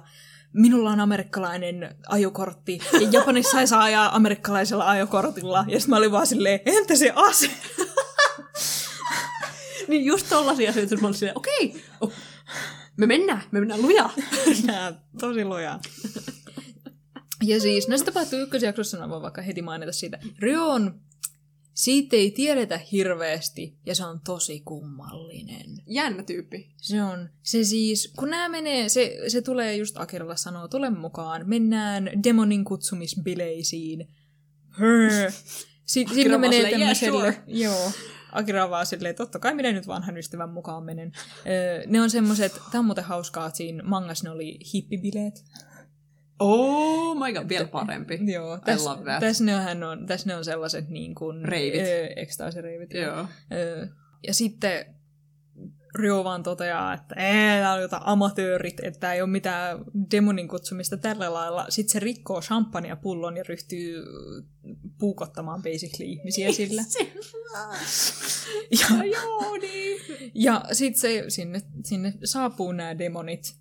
No Akira itse asiassa unohtaa paljolti, mitä näissä pideissä tapahtuu, mm. Mutta sitten katsoneen on vaan silleen, mitä helvettiä, mi- mikä Ryo on. Et Mitä se tekee? Mikä se motivaatio tässä Niin. on? Niin kuin, Ja- what? se, kun se on selkeästi täysin moraaliton. Joo. Et se, se, se ei, tunnu, ei tunnu missään. Se, sieltä se rikkoo pulluin ja ryhtyy tappaa porukkaa ja sitten se saa kutsuttua demonin, joka tappaa kaikki ihmiset siellä. Silleen, jaa, jaa, okei, okay, okei, okay, cool, cool. What? niin. Se fakta, että okei, niin kuin Ryo, mä oletan, että Ryo ja Akira on sille samanikäisiä. Joo. Ryo on professori. se on Siis- siis... yliopiston tutkija. I mean, ne on amerikkalaiset. of course. Mutta siis Ryohan oli silleen lapsinero. Et Niin, mä ti- luulen, joo, että niin, tämä on, se, tää on se juttu tavallaan tässä, tai se, Joo, se ei kyllä, ainakaan se, paljon... Se, niinku tulee selväksi. Niin, kyllä, se, tai silleen, että en mä tiedä, onko se nyt ihan 17-18, mutta silleen nuori varma, varmaan on, ja sit sun vaan pitää olla silleen paskapuhetta, mutta uskon silti. että tässä niinku, iso osa tätä on se mysteeri Ryon kanssa, että et Akira vaan silleen tykkää Ryosta, vaikka Ryo on selkeästi ihan tosi silleen moraaliton ja kaina kauhea. Mutta sitten se toisaalta yrittää niin kun, ö, tuhota näitä demoneita, toisaalta se niin kun, kutsui niitä. Hmm, vaikuttaa epäilyttävälle. niin. Mutta sitten niiden dynamiikka on kyllä kauhean jännä, koska mm. Ryo selkeästi tykkää kuitenkin Akirasta hirveästi. Joo, se on sille kauhean tärkeä. Öö, Um, se on oikeastaan ainut, kenestä se tykkää. kyllä, uh, se, se näytetään mun mielestä monessa kohtaa, että tavallaan siinä on, siinä on useita kohtauksia, jossa vaikka Ryo on vähän silleen holtiton, niin sitten on monta kohtausta, jossa kuitenkin niin selkeästi käy tosi selväksi, että uh, Akira on sille hirveän tärkeä kuitenkin. Joo, se muistelee niiden lapsuutta monesti ja on silleen jotenkin kiitollisen tuntunen Akiralle. Tai siis, kun se itse ei oikein ymmärrä tunteita hirveän hyvin, mm. Niin sitten taas Akira itkee aina kaikkien muiden puolesta. Joo, Et se, ei, se ei niinkään sure itseään tai ole semmoinen sääli itseään, mutta sitten se aina suree kaikkien muiden puolesta. Ja sitten Ryo ei ymmärrä empatiaa kauhean hyvin, niin sitten se on silleen, miksi sä itket jotain kuollutta kissaa, että ei sillä ole mitään väliä, että sen, sen, sen elämä on loppu. Niin, niin just. Mutta mut sitten se niinku jotenkin arvostaa kuitenkin tätä hyperempaattista Akiraa. Mm. Ja sitten niillä on semmoisia hilpeitä hetkiä, mitkä sitten ehkä tekee siitä, että Ryota ei absoluuttisesti vihaa tai mitään. Niin, siis siinä on silleen, että et siinä on esimerkiksi, kun mä, siinä on kohtaus, Akira tulee Ryoon asunnolle, ee, sit tota, tota, se ryhtyy syömään hampurilaista ja on silleen, onpas hyvä hampurilainen. Ja sitten sanoo Ryolle, pitäisikö sunkin syödä? Ryo sanoo, minä en syö. ja sitten Akira vaan tunkee sen hampurilaisen sen suuhun. Ja sitten Ryo syö sitä ja sitten sen silmissä näkee, kun se, se oli niin kuin hyvä ruokakokemus, että ne niin kuin silleen heiluu pikkasen sen pupillit ja se on silleen, uh, ruokaelämys. Mutta sitten se ei sano mitään, mutta siitä näkee, että se kuitenkin nauttii siitä hetkestä. Joo, siinä on paljon tuollaista pientä. Semmoista pientä. Mutta sitten just nämä tämmöiset pienet lievän inhimillisyyden hetket, tai en tiedä inhimillisyyden hetket, mutta siis tämmöiset pienet hetket Akran kanssa, sitten on kontrastina se, että se ei vaan tunnu tuntuvan oikein empatiaa. Niin. Ja sitten surullinen yhdessä kohtaa. Ja sitten se vaan heittää Akiralle läjän rahaa ja sanoo, you know, ihmiset niin kuin, hukuttaa surunsa tota, seksiin, uhkapelaamiseen tai alkoholiin. Mene tekemään jotain näistä. ja sitten on silleen, god damn it, Rio. Silleen ok. Mun mielestä temaattisista asioista mulle se yksi asia, joka yllätti mua, oli sit kuinka uskomattoman kristinusko niin kuin, kristilliseen mytologiaan niin kuin nojaava tämä on. Mm. Että tässä on tosi paljon sitä. Mä olin silleen, mä en odottanut tätä. Olisi ehkä pitänyt, että nimi on Devilman. Mutta niin kuin, mä olin silleen, haa, okei. Okay. Ja sitten kun oikeastaan toi niin kuin myös se, se Akiran Devilman design, Mm. jännä, tuli mieleen tota, um, sellainen niin kuin, vähän perinteisempi niin pirudesign, ja siis on Mm. varmaan se oli, niin kuin, Joo, se, oli se toki, tarkoitus, joo. joo. Uh, mutta mulle tuli mieleen Disneyn Fantasia mieleen. Ah, totta, Ja totta. siinä on se to, tosi, tosi sama, samantapainen look, mutta mä olin silleen, mua kiinnostaa tavallaan, niin kuin, jos tää on manga 70-luvulta. Se on ihan hyvin voinut kyllä itse asiassa inspiroitua nimenomaan siitä, en, en, en tiedä tarkkaan. Niin, tai- tai just- se tai on, tai niinku- niinku, että siitä designista vaan. niin, tai, tai enemmän sitä just vaan, että niin kun sitä on manga 70-luvulta, niin ja tää on adaptoitu monta kertaa, niin silleen niin kuin kristinusko on vaan niin jotenkin yllättävän läsnä mulle, että mä en niin kuin vaan odottanut, että Se, siinä se siis, sitä. sitä on enemmän tässä. Okei, se joo, niin. niin kuin, Koska tämä on, tää on, tää on niin hirveän temaattinen, ja tietenkin Joo. se nojaa. Joo. Siinä on, siinä on toki, niin kuin, koska tässä on niin kuin, pahikset on demoneita, ehkä suomennettuna, devileitä. Mm. Mutta sitä on tuotu lisää, koska esimerkiksi ähm, Ryo, ei anteeksi, Ryo, siis Akira on adoptoitu. Mm. Tai adoptoitu, no joo. t- Tai se on tavallaan, niinku kinda silleen, ei huostas tietenkään, mutta silleen, että sen omat vanhemmat vaan ei ole läsnä. Että ne, ne on töissä ulkomailla ja sitten se vaan asuu tämän niinku, toisen perheen kanssa Joo. silloin, kun ne on poissa. Joo, tämän toisen perheen isä on Amerikasta. Niiden seinällä on viimeinen ateria. Joka oli, se oli niin, ju- siinäkin mä olin silleen, mitä? Mun mielestä se oli vaan kinda on the nose. Mut niiden seinällä on viimeinen ateria.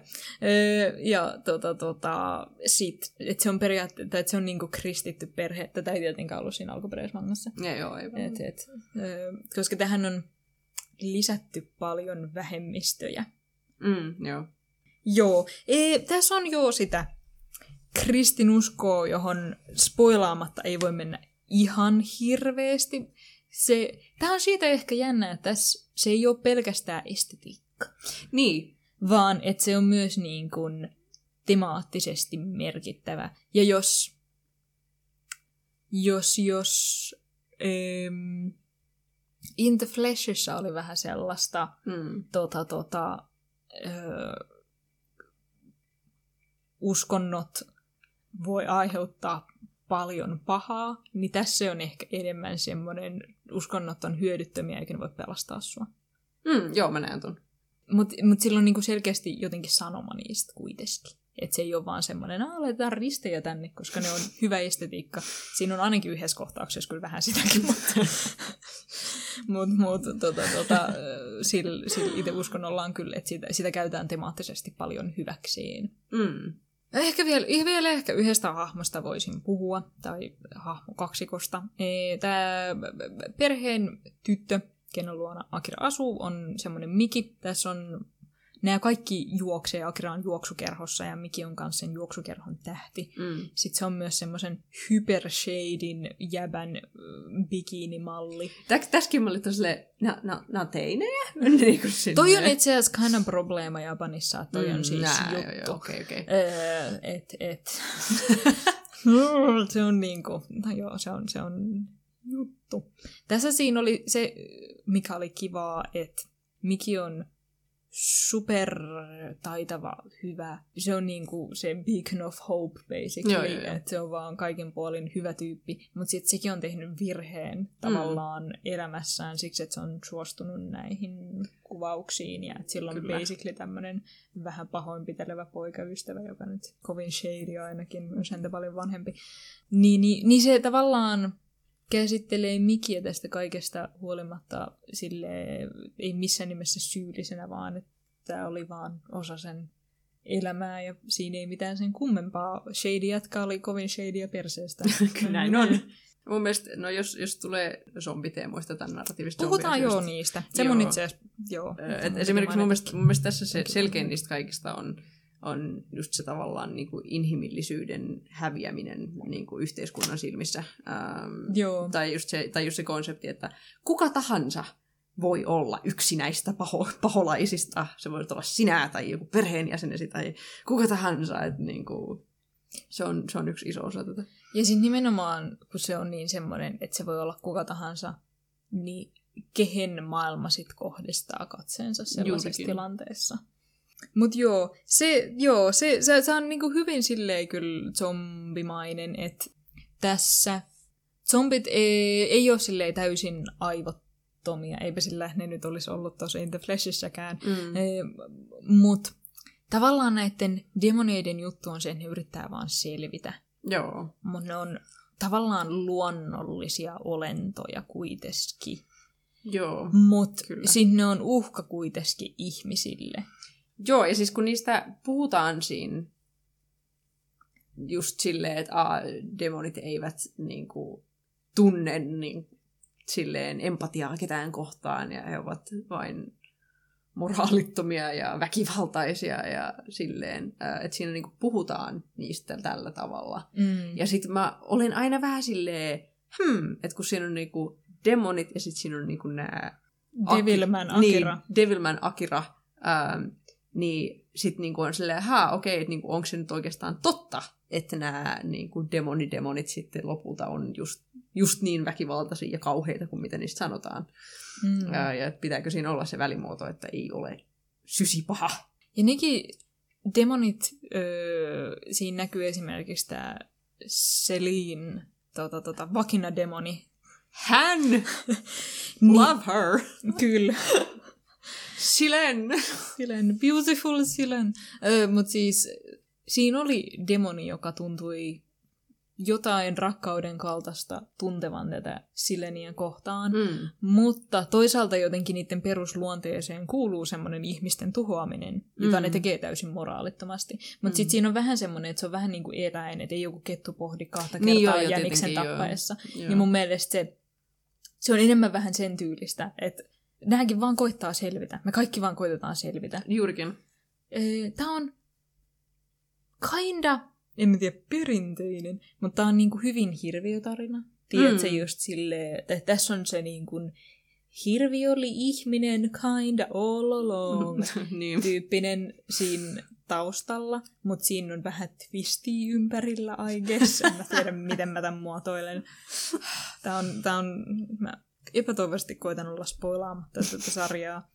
Mutta semmoinen, niinku, että tähän voisi ehkä mennä silleen, vähän sille hirviösarjaa odottaen, jos jotain Mm. mm. tältä sarjasta ha- ha- haluaisi haluais odottaa, niin Loppujen Niin, lopuksi sen- kuuluu vain pelätä itseämme.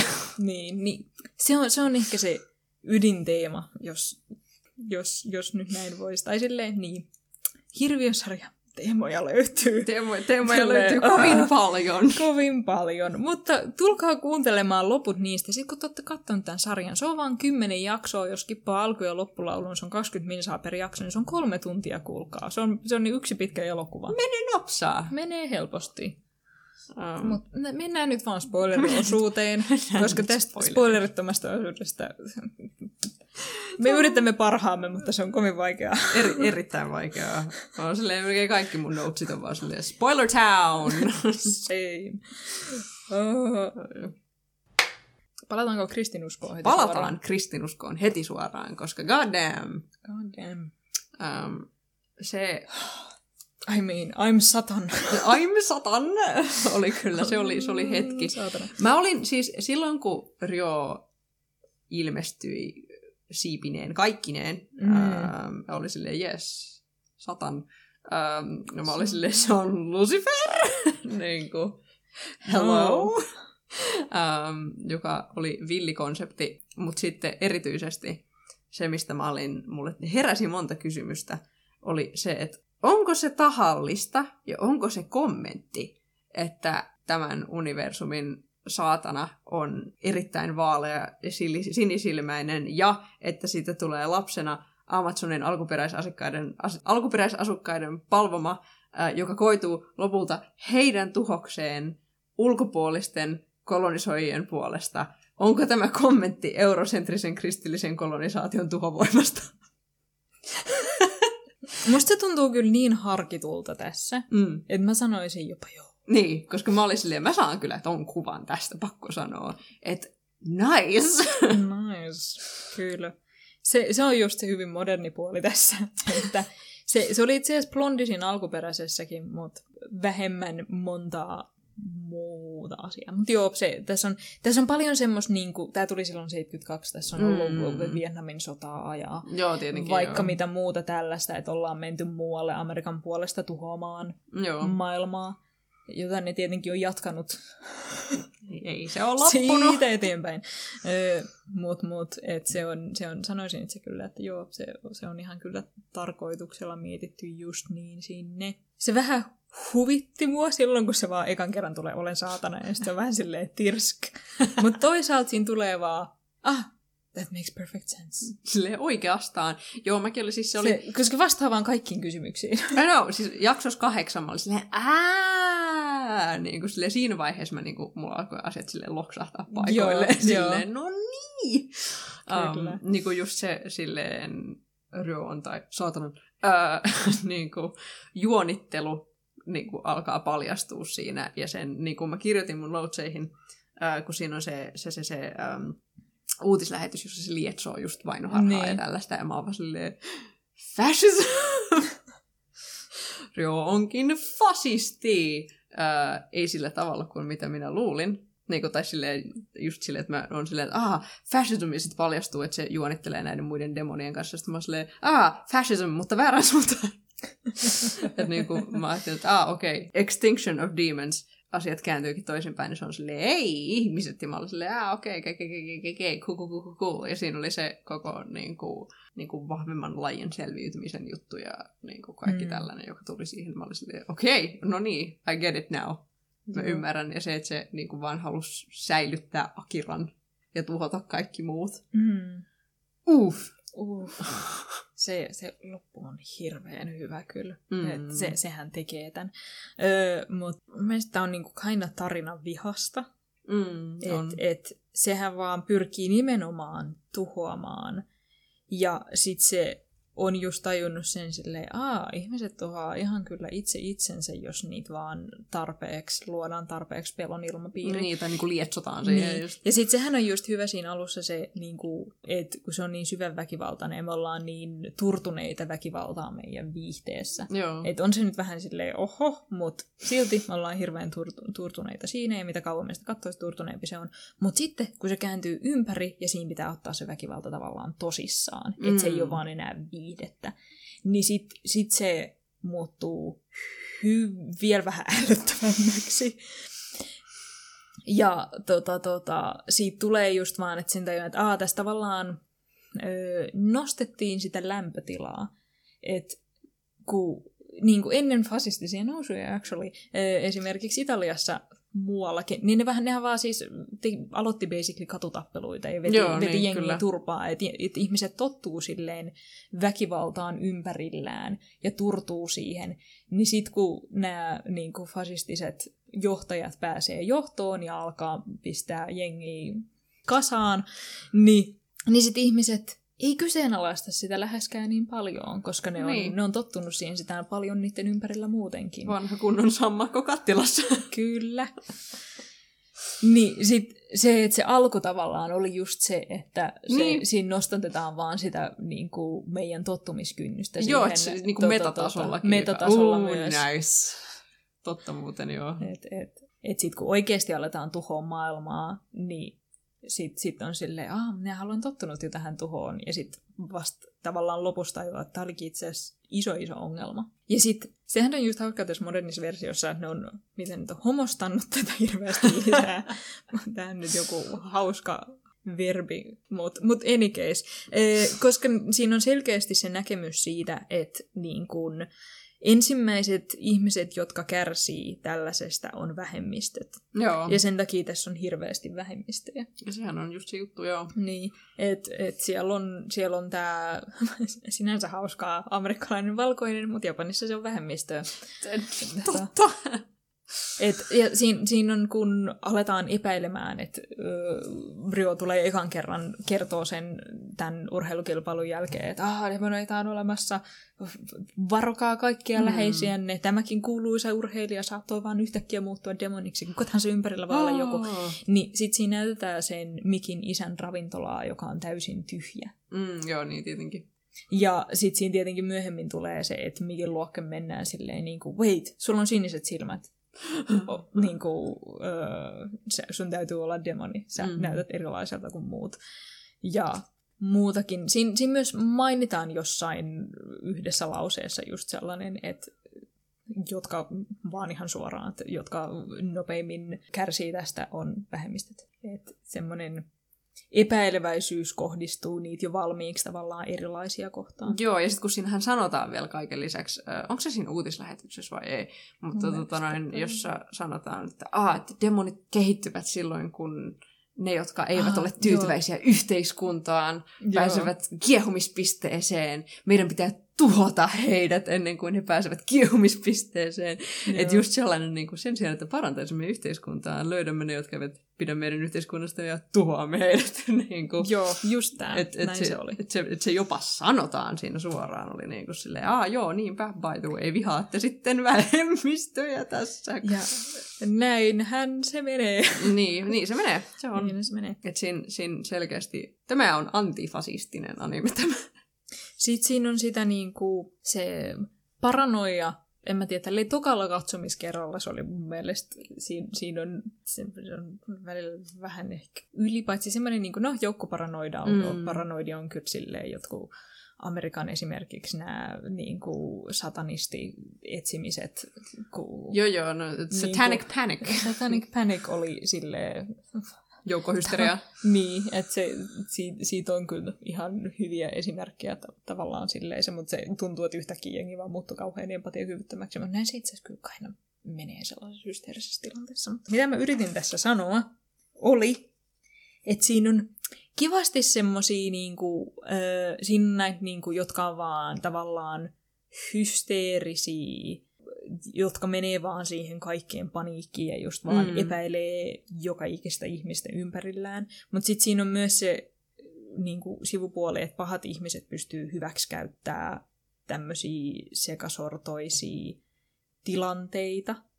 Että niin kuin, ne, jotka saa sellaisista niin kuin, tai tavallaan silleen, vaikka keskiverrosti ihmiset paranoia tekee niistä kyllä huonoja. Mm. Mutta keskiverrosti ihmiset silti ei välttis ole pahoja. Tässäkin ne, ne kyllä näyttää ihan hirveän pahoilta, koska se hysteria tekee niistä niin sekoja. Mutta sitten on myös, siellä oli se yksi random raiskaaja jäbä, joka meni Mikon kimppuun. Niin sekin. Niin, mu- mulla vaan, tässä on niin, tää on, tää on kauhea sarja, kun tässä on niin paljon semmoisia tosielämän just, koska mulla tuli mieleen ee, just tällaiset niinku Ee, Pandemia aiheutti hirveästi sitä, että huijarit pystyy huijata rahaa ihmisillä, koska entistä enemmän ihmisiä on sellaisessa tilanteessa, että ne on tosi epätoivoisia. Juurikin, joo. Sama niin kuin tuolla Amerikan BLM-mielenosoituksissa yhtäkkiä keskivertoporukka ei todennäköisesti tiedä, mutta on ne semmoiset aktivistit, jotka käy kaikissa mahdollisissa, Joo. joten, ja ne tuntee toisensa ja tietää kuka on kuka. Niin siinä on silleen, kuka helvetti toi yksi tyyppi puhumassa tuolla on, kun me ei ole ikinä ennen nähty mm. sitä. Ja sitten selviää, että se on itse asiassa tuomittu pedofiili, Wow! joka yrittää tavallaan korjata maineensa Oh no. menemällä tällaiseksi niin kuin keulakuvaksi tämmöiselle hyvälle Tavoitteelle. tavoitteelle. Ja totta kai niin kuin, oikeat aktivistit pyrkii häätämään ne sieltä hyvin nopeasti, mutta just sellainen, että löytyy aina muutama paha tyyppi, jotka pystyy hyödyttämään ö, sekasortoisia tilanteita. Joo, aina. Ja sitten sellaisen tämmöisen vielä jotenkin läpipuintisen, niin kuin, ketkä on kuitenkin syvältä ytimeltään hyviä. Siellä, on, siellä oli kiva se yksi, kun ne lapset on ensimmäisenä antamassa anteeksi. Niin, tietenkin joo. Koska- Sieltä dramaattinen kivityskohtaus. um, Siinä se ristiasennossa. siellä ja lapsoset tulevat ja antavat, antavat hänelle anteeksi. Um, ja siis mä, vähän, siis mä mietin, että sinänsä vähän, kun tässä on nyt, ketkä tässä nyt oli lopulta niitä Devilmaneja? Um, Akira, Miko Joo. uh, ja sitten Oliko se se juoksija? Oli. Joo. um, Ja sitten randomisti se niiden juoksuvalmentaja, joka on pyörätuolissa. Best. Best. Musta se oli, mun mielestä siinä oli kyllä hyvä temaattinen juttu sen tyypin kanssa, koska me nähdään tavallaan jo ekasta jaksosta, että se on itse asiassa demoni, kun se syö sen kärpäsen. Kyllä, mä olin Öö, silleen, kyllä. Öö, mut mm, kun sehän on tavallaan aivan hiljaa vaan seurannut tätä ja ei ole selkeästi satuttanut kärpästenkään. tai ehkä just sitä kärpästä, mutta niinku, ei ketään muuta. Niin sit, että se just, just semmoinen, niin kuin, että Devilmanit pystyy selkeästi vaan hiljaa elämään tässä yhteiskunnassa ilman mitään probleemaan. Ja vasta kun sellaista niin kuin vihaa lietsotaan niitä vastaan, niin sit tulee ongelmia. Mm. Mm. Että ne pystyisi ihan hyvin vaan, vaan elämään, eikä Niin. siinä olisi mitään probleemaa. Kyllä. Että tämä niiden ohjaaja näyttää sen. Ja sitten tietenkin ö, verrattuna alkuperäismangaan, niin tässä on hirveästi sitä sosiaalisen median käyttämistä, joka Niin, siitä tietenkin, joo, kokonaan, että kuinka paljon nykymaailmassa vaikuttaa, miten sosiaalista mediaa käytetään, että se Ryo on just ei photoshopannut, mutta basically se, se näkyy se, se on niin läppä, kun siinä on se video, missä se iskee niitä ihmisiä sillä champagnepullolle ja sitten se on sen mustan pallon naamansa kohdalle silleen. Mulla meni se musta pallo kokonaan ohi. Hän oli sensuroinut naamansa, että kaikki syyttäisivät vaan Akiraa. Amazing. Mutta se oli kauhean huono sensurointi, niin se oli super läppä. joo, mä, sillä, joo, mulla vaan, se kai meni muut ohi, mä vaan näin, kun se tavallaan siinä oli se video, että se, se oli niinku sen näkökulmasta. Niin. Mutta tota noin, vielä parempi. Um, niin kuin just se, se, se niin kuin, uh, Mikin sosiaalinen mediakampanja, että hei Devilmanit on okei. Okay. Ja sitten se just, se pystyy tuomaan Devilmanit yhteen, mutta ennen kaikkea se pystyy kuitenkin lietsoa vihaa. mm, kyllä. Kun pystyy, jos, jos, jos ne, jotka kehtaavat valehdella netissä, pääsevät kovin paljon pidemmälle kuin ne, jotka epätoivoisesti yrittävät tota, tota, kertoa totuuden. Kun mun mielestä tämän niin kuin, syvin ehkä se, kun tämä on niin kuin, hirviösarja, mutta sen sijaan, että ihminen oli hirviö all along, niin tämä on silleen viha tekee hirviön meistä kaikista. Joo. Ja sitten kyseessä on oikeastaan semmoisesta väkivallan ja vihan syklistä, joka ei koskaan pääty. Koska si- sehän itse asiassa alkaa siitä, että me nähdään, kun maailma tuhoutuu ja Reo puhuu surullisesti siitä. Joo. Ja sitten meille käy ilmi, että on käynyt itse asiassa jo kerran aiemmin, että kun nämä Reo ja hänen demoninsa ryhtyivät hengaamaan maailmassa, mutta Jumala ei ollut tyytyväinen tähän ja tuhosi heidät kaikki. Niin nyt on on noussut uudestaan ja pyrkii, pyrkii tekemään saman. Mm, ja siis siinähän on se äm, yksityiskohta myös, että Ryoka mainitsi sen, että sillä ei ollut muist- muistoja siitä. Joo, se, Ää, se, et se- se saa ne vasta jossain kohtaa. Että se on niin kuin tabula rasa joka kerta. Niin. Ja sitten se, että se mainitsee siinä, että aha, tässä on ehkä jotain satakunta demonia. Mm. Siksi, että se saa ne niin kuin, ihmiset tappamaan toisensa, niin ei ne satakunta demonia voi voittaa. Mm. Mutta jos ihmisyys tuhoaa itse itsensä, niin sinne sata demonia pystyy kyllä voittamaan. Ja sen takia vaan, jos, jos ei vihattaisi niin syvän väkivaltaisesti, niin elämä voisi olla lievästi pahempaa. Mutta sehän tässä on just niin kauhean masista, että siinä on sellaisia toiveikkaita hetkiä just silleen, jos yritämme yhdessä, niin voimme voittaa. Ja sitten se vaan silleen, ei. Niin, niin kuin se, kun ne puolustaa sitä äh, Mikin perheen kotia ja ne on silleen, okei, okay, hei, meillä on pläni, me vo- tästä, niin kuin, voidaan lähteä tästä, sitten se vaan kaikki menee palasiksi. Niin. Ja Tai just se, niinku- että Miki on silleen, niin kuin, tulkaa kaikki Devilmanit yhteen, jos luotamme toisiimme, jos me olemme yhdessä ja hyviä, niin pystymme, ja sitten se tapetaan. niin, juurikin. Niin se vaan, että se on kaina siitä tosi masis. että se sanoma ei ole just jotenkin silleen, että syvä viha on pahasta, mutta jos vaan rakastamme toisiamme ja anteeksi annamme, niin pystymme voittaa. Vaan että se niinku efekt, tai silleen tehokkaampi tapa melkein sanoa se on, niinku, on vaan se, että viha vaan tuhoaa kaiken ympäriltään. Mm. Ja sitä ei voi voittaa. Ei, se vaan, näin se vaan on. Um, Niin. Joo. Ja se on, se on syvän synkkä Siis ja Siinä, harmiva. kun, kun luki sitä Wikipedia-artikkeliä, niin mä huvittaisin ihan ehti alussa on silleen, niin kuin sanottiin, että um, on kyseenalaista, onko tämä sarja nihilistinen, tai että niin kuin on spekuloitu, että onko tämä sarja nihilistinen vai ei. Ja mä oon silleen, hmm. Niin kuin tässä on sellaista tiettyä toivottomuutta, mutta sitten toisaalta Mun myös... mielestä siksi, että Reo itkee lopussa, niin, niin se just, ei ole... just sitä mä olin sanomassa, joo kyllä. Että Siis niinku, se, tämä itse asiassa on, se on surullinen siinä mangassakin, mun mielestä se ei itkenyt, tai siinä ei näytetä sen itkevän. Mutta tässä se, niin kuin, että se viha, joka tuhoaa kaiken ympäriltään, saa jopa itse saatanan itkemään, Mm. niin on silleen, se on se syvän traaginen siinä. kyllä. Että niinku, Ryo ei tehnyt mitään väärää. Ah, joo. Um, Oi. Joo, siis se oli, se oli just sellainen too little too late hetki, jossa mä olin silleen, ah, buddy.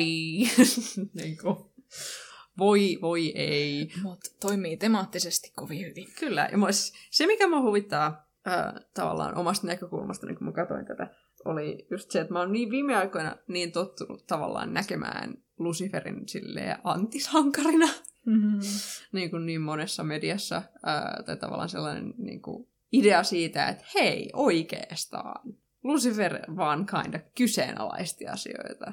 Ei Mm. se ole väärä asia. Ja niin kuin, se juttu, no, niin kuin, jos miettii mainstream-mediaa ja Mm. miettii esimerkiksi, no, Netflixin, nykyään se on Netflixin, Netflixin sarja Lucifer, jonka päähenkilö on, päähenkilö on Lucifer. um, ja niin kuin siinä on se idea, että ah, okei, okay, hei, raamattu on oikeastaan aika um, ei niin cool, uh, ja Lucifer on vaan kind of um, väärin ymmärretty. Uh, niin oli tavallaan jotenkin huvittavaa taas silleen palata sellaisen, että ah, Lucifer oikeastaan ei ymmärrä, kuinka ihmiset toimii, koska niin kuin, I mean, that's a valid näkökulma too. Mm. Tai silleen, että joo, mutta se oli vaan niin huvittavaa, jotenkin vähän jarring siinä, mistä mä oon niin tottunut siihen nykyään, että niinku, saatana on vaan antisankari. että et sun on Niin. tarkoitus niinku jotenkin silleen sympata. Niin, kuitenkin. Luciferiin. Tässä vasta aivan lopussa vähän joo, sympataan, sympataan häntäkin. Koska niinku muuten, muuten sille joo on vaan niinku Kauhea. kauhea tyyppi, on vaan silleen, niinku siinä miettii silleen, että mistä, mistä niinku sun motivaatiot oikein lähtee tässä, että niinku, what's, what's your deal, uh, Mm. silleen koko sen, koko sen jutun läpi, ja sitten siinä lopussa, kun se on, se on silleen, että ihmiset ovat kaikki heikkoja, ja heidän pitäisi tuhoutua. Ja he tuhoavat itsensä, se- he eivät ansaitse elää oikeastaan. niin on silleen. I mean, I guess, jos on silleen Jumalan vihan tuhoama, mm. Sitten siitä uudelleen. Ja sitten sekin on Niin. jotenkin just kaameita, tää, tää niinku, se teema vaan pyörii sen vihan ympärillä, että sit vaan saa Jumalan vihan ja sit Jumala tuhoaa maailman. Niin joo, niin totta, joo, Et- mulla oikeastaan, mulla, Minä ei aiheuta, kukaan ei aiheuta mitään muuta kuin tuhoa. niin, että kun, niinku, kun me ollaan puhuttu tästä, mulla on tullut, mulla meni selkeästi tosi paljon ohi, Se on- koska niinku, se Se, on siinä on paljon siinä sarjassa. prosessoitavaa, koska niinku Joo. tossakin mä tajusin, että aa joo, koska siis kun ihmiset alkaa tuhoamaan itse, että niillä on just ydinpommeja Niin. ja kaikkea, mutta sitten lopulta ne putoaa Sieltä, sieltä Niin. tulee Jumalan pommit. Jumalan pommeja.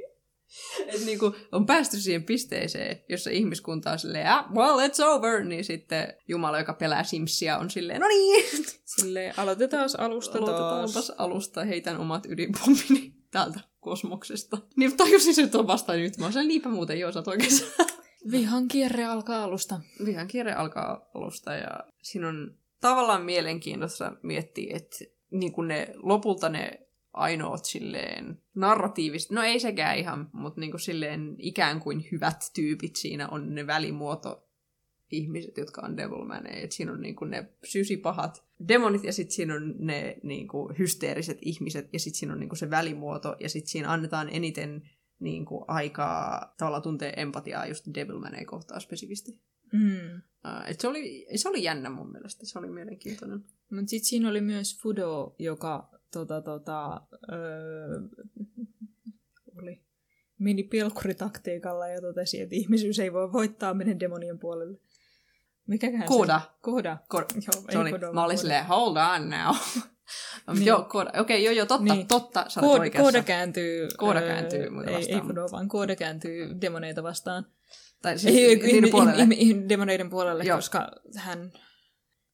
Hän ei näe niin kuin, skenaariota, jossa hän olisi voittajien puolella, jos hän ei olisi demonien puolella. Kyllä. Uh, mutta Ja siis sinne joo, sanoo, se on kovin inhimillinen tapa mennä. se on kyllä ehdottomasti, että tota, joo, että varmaan silleen Devilmaneista Akira ja sitten Miko, ähm, joka on Mm. myös Miki, ähm, niin, tota, niin ne on tavallaan, niistä tehdään niin kuin ne sympaattisimmat lopulta. Et, Joo. niin kuin Miko myös tekee kauheita asioita.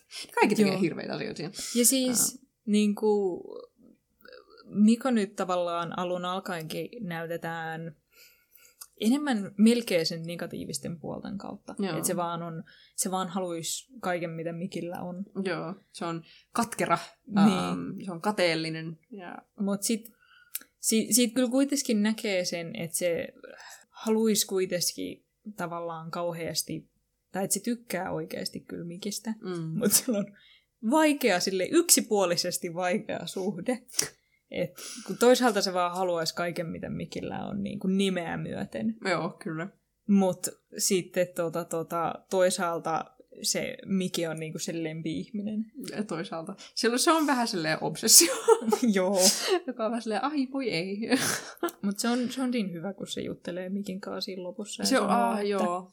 "Ee, Mä olin, olin niin kateellinen sulla, mutta sit mä tykkään susta niin paljon. Se on, ah, se on kyllä kohtaus. Siis nyt tälleen toisen kerran katsoessa, kyllä se edelleen on hyvin tehokas ei siinä. Mm. Mutta ehkä varsinkin just sille ekalla kerralla, tähän täytyy mennä niin ilman, että ei saa tietää, mitä tässä tapahtuu, se toimii niin paljon paremmin, koska se tällä siis vaan, tai tavallaan on vähän menee semmoiseen melkein shokki, että se, et se shokkitarinan kerrontaan. Siinä on vaan, eri, erityisesti niissä ekoisjaksoissa on vaan niin paljon graafista materiaalia, että on vaan silleen, jaha, okei.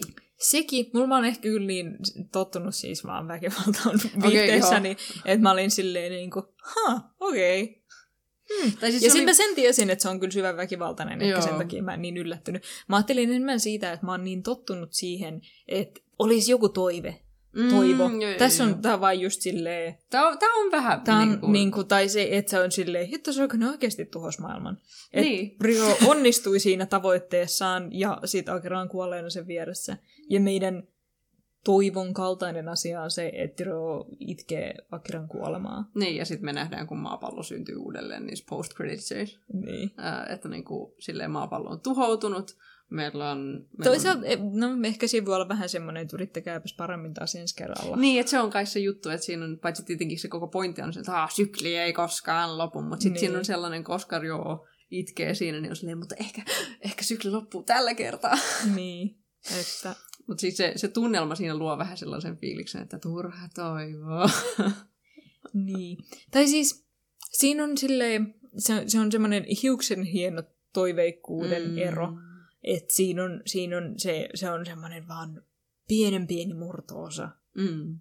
aika nihilistiseksi menee kuitenkin. Silleen, joo, se on niinku aika, joo, no se on aika nihilistinen, mutta siis musta tuntuu, että on, öö, sen takia oli varsinkin ensimmäisellä katsomiskerralla jotenkin niin päräyttävä kokemus on se, että se menee niinkin nihilistiseksi. Joo, kyllä.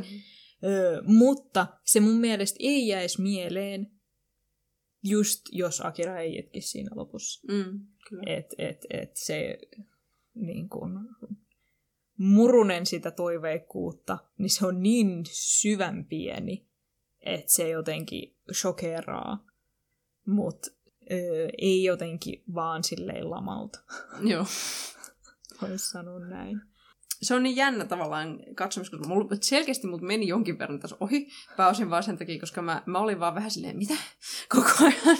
Et, niin kuin, siinä oli niin kuin sellaista niin kuin shokkitarinan kerrosta tavallaan siellä, kun varsinkin niissä ää, aikaisemmissa jaksoissa, kun se niin moni asia oli niin hirveän kärjistetty. Niin. Ää, kun siinä on se kohtaus, jossa ää, Akira vaan katsoo pornoa luentosalissa. ja mä olin vaan silleen, okei, okay, He sure did do that, huh? Niin kuin se, on, se on kato muutos. Se on muutos. Hän on muuttunut Ää, mies. Niin, niin mä olin vaan silleen, okei. Okay. Moraaliton. Demonimies. Moraaliton demonimies. Niin just niinku tollaset asiat, siitä tulee silleen, se on, niinku, siinä on tollaisia asioita ja muita niinku, juttuja, jotka on, jotka on niin kärjistettyjä, Mm. että siinä on vaan vähän silleen kysymysmerkki rivi silleen, okei, okay, okei, okay, alright, selvä. Niinku, että siinä, on, siinä on tosi vaikea tavallaan löytää sellainen tasapaino, että millainen tämä maailma tässä on nyt niin kuin oikeasti. Mm. Että niin kuin, miten se, sijoitan se ajatukseni tähän. Joo. Ja sitten täytyy myöntää, että ne aseet on just sellaisia. Japanissa aseet täysin laittomia. Täysin laittomia. Yhtäkkiä kaikilla on aseet siinä sarjassa. niin mä olin vähän silleen, niin kuin, mä voin nähdä tämän ehkä jossain Amerikassa, mutta mä en ymmärrä, miten Japanissa se tapahtuisi noin nopeasti. Mut, no jaa, siinä, siinä kyllä tapahtuu jotain aika hyppyjä. Mm. Aika hyppyjen aikana sille asekauppa tehostui hyvin voimakkaasti. Varmasti. um, Mm. Mutta just sellainen tavallaan, niin kuin, että mun oli vaikea löytää sitä, niin kuin se tone tavallaan, ja niin kuin Mm. aset, asettua siihen, että niin kuin, miten, miten mun pitää tavallaan asettaa mun suhtautuminen tähän, että se sopii tämän sarjan niin kuin maailman kuvaan, että mä niin kuin Joo. tajuun sitä. Um, joo, ja se vähän myös, se, se, se alkuhan on palvallaan, siinä on sitä syvää väkivaltaa, joka Mm. hämää, Mm. mutta sitten se on muuten sempi lepposa. mm, Niin sitten sen on tarkoituskin vähän silleen huijata, että sitten kun se käännetään ympäri ja ollaan silleen haudan vakavaa, joo.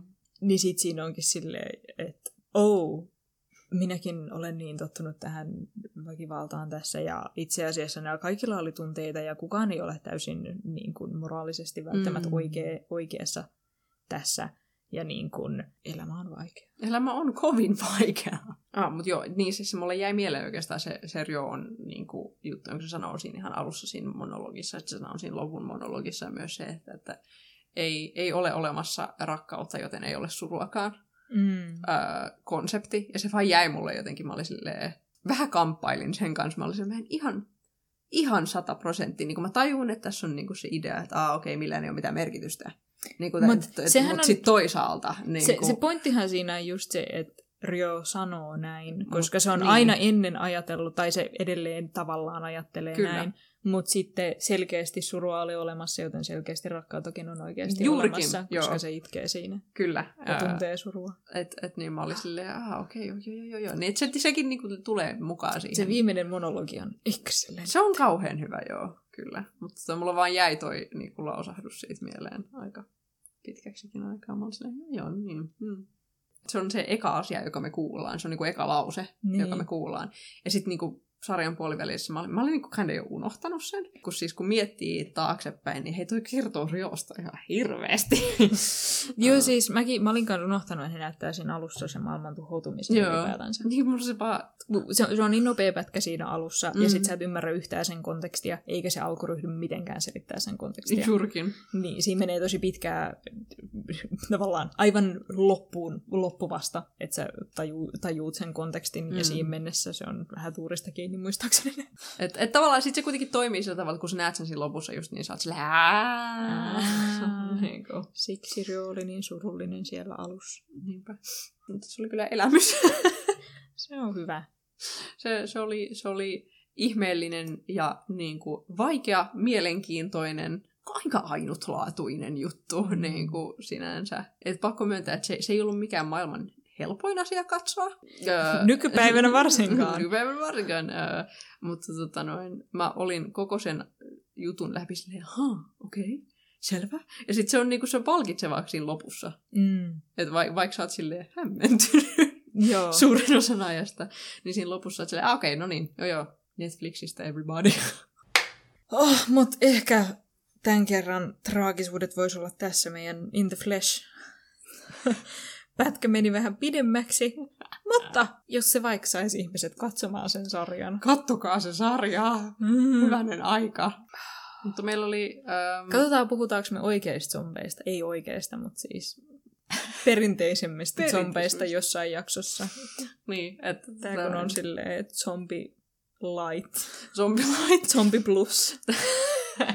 tai kun me tavallaan, kun me pohjustettiin tätä tavallaan niin kuin zombilorella, tämä oli ehkä enemmän sellainen meta-zombijakso, että silleen, aa, Mm. zombinarratiivien niin, metatekstuaalisia Niin. niin kuin, ne- ominaisuuksia.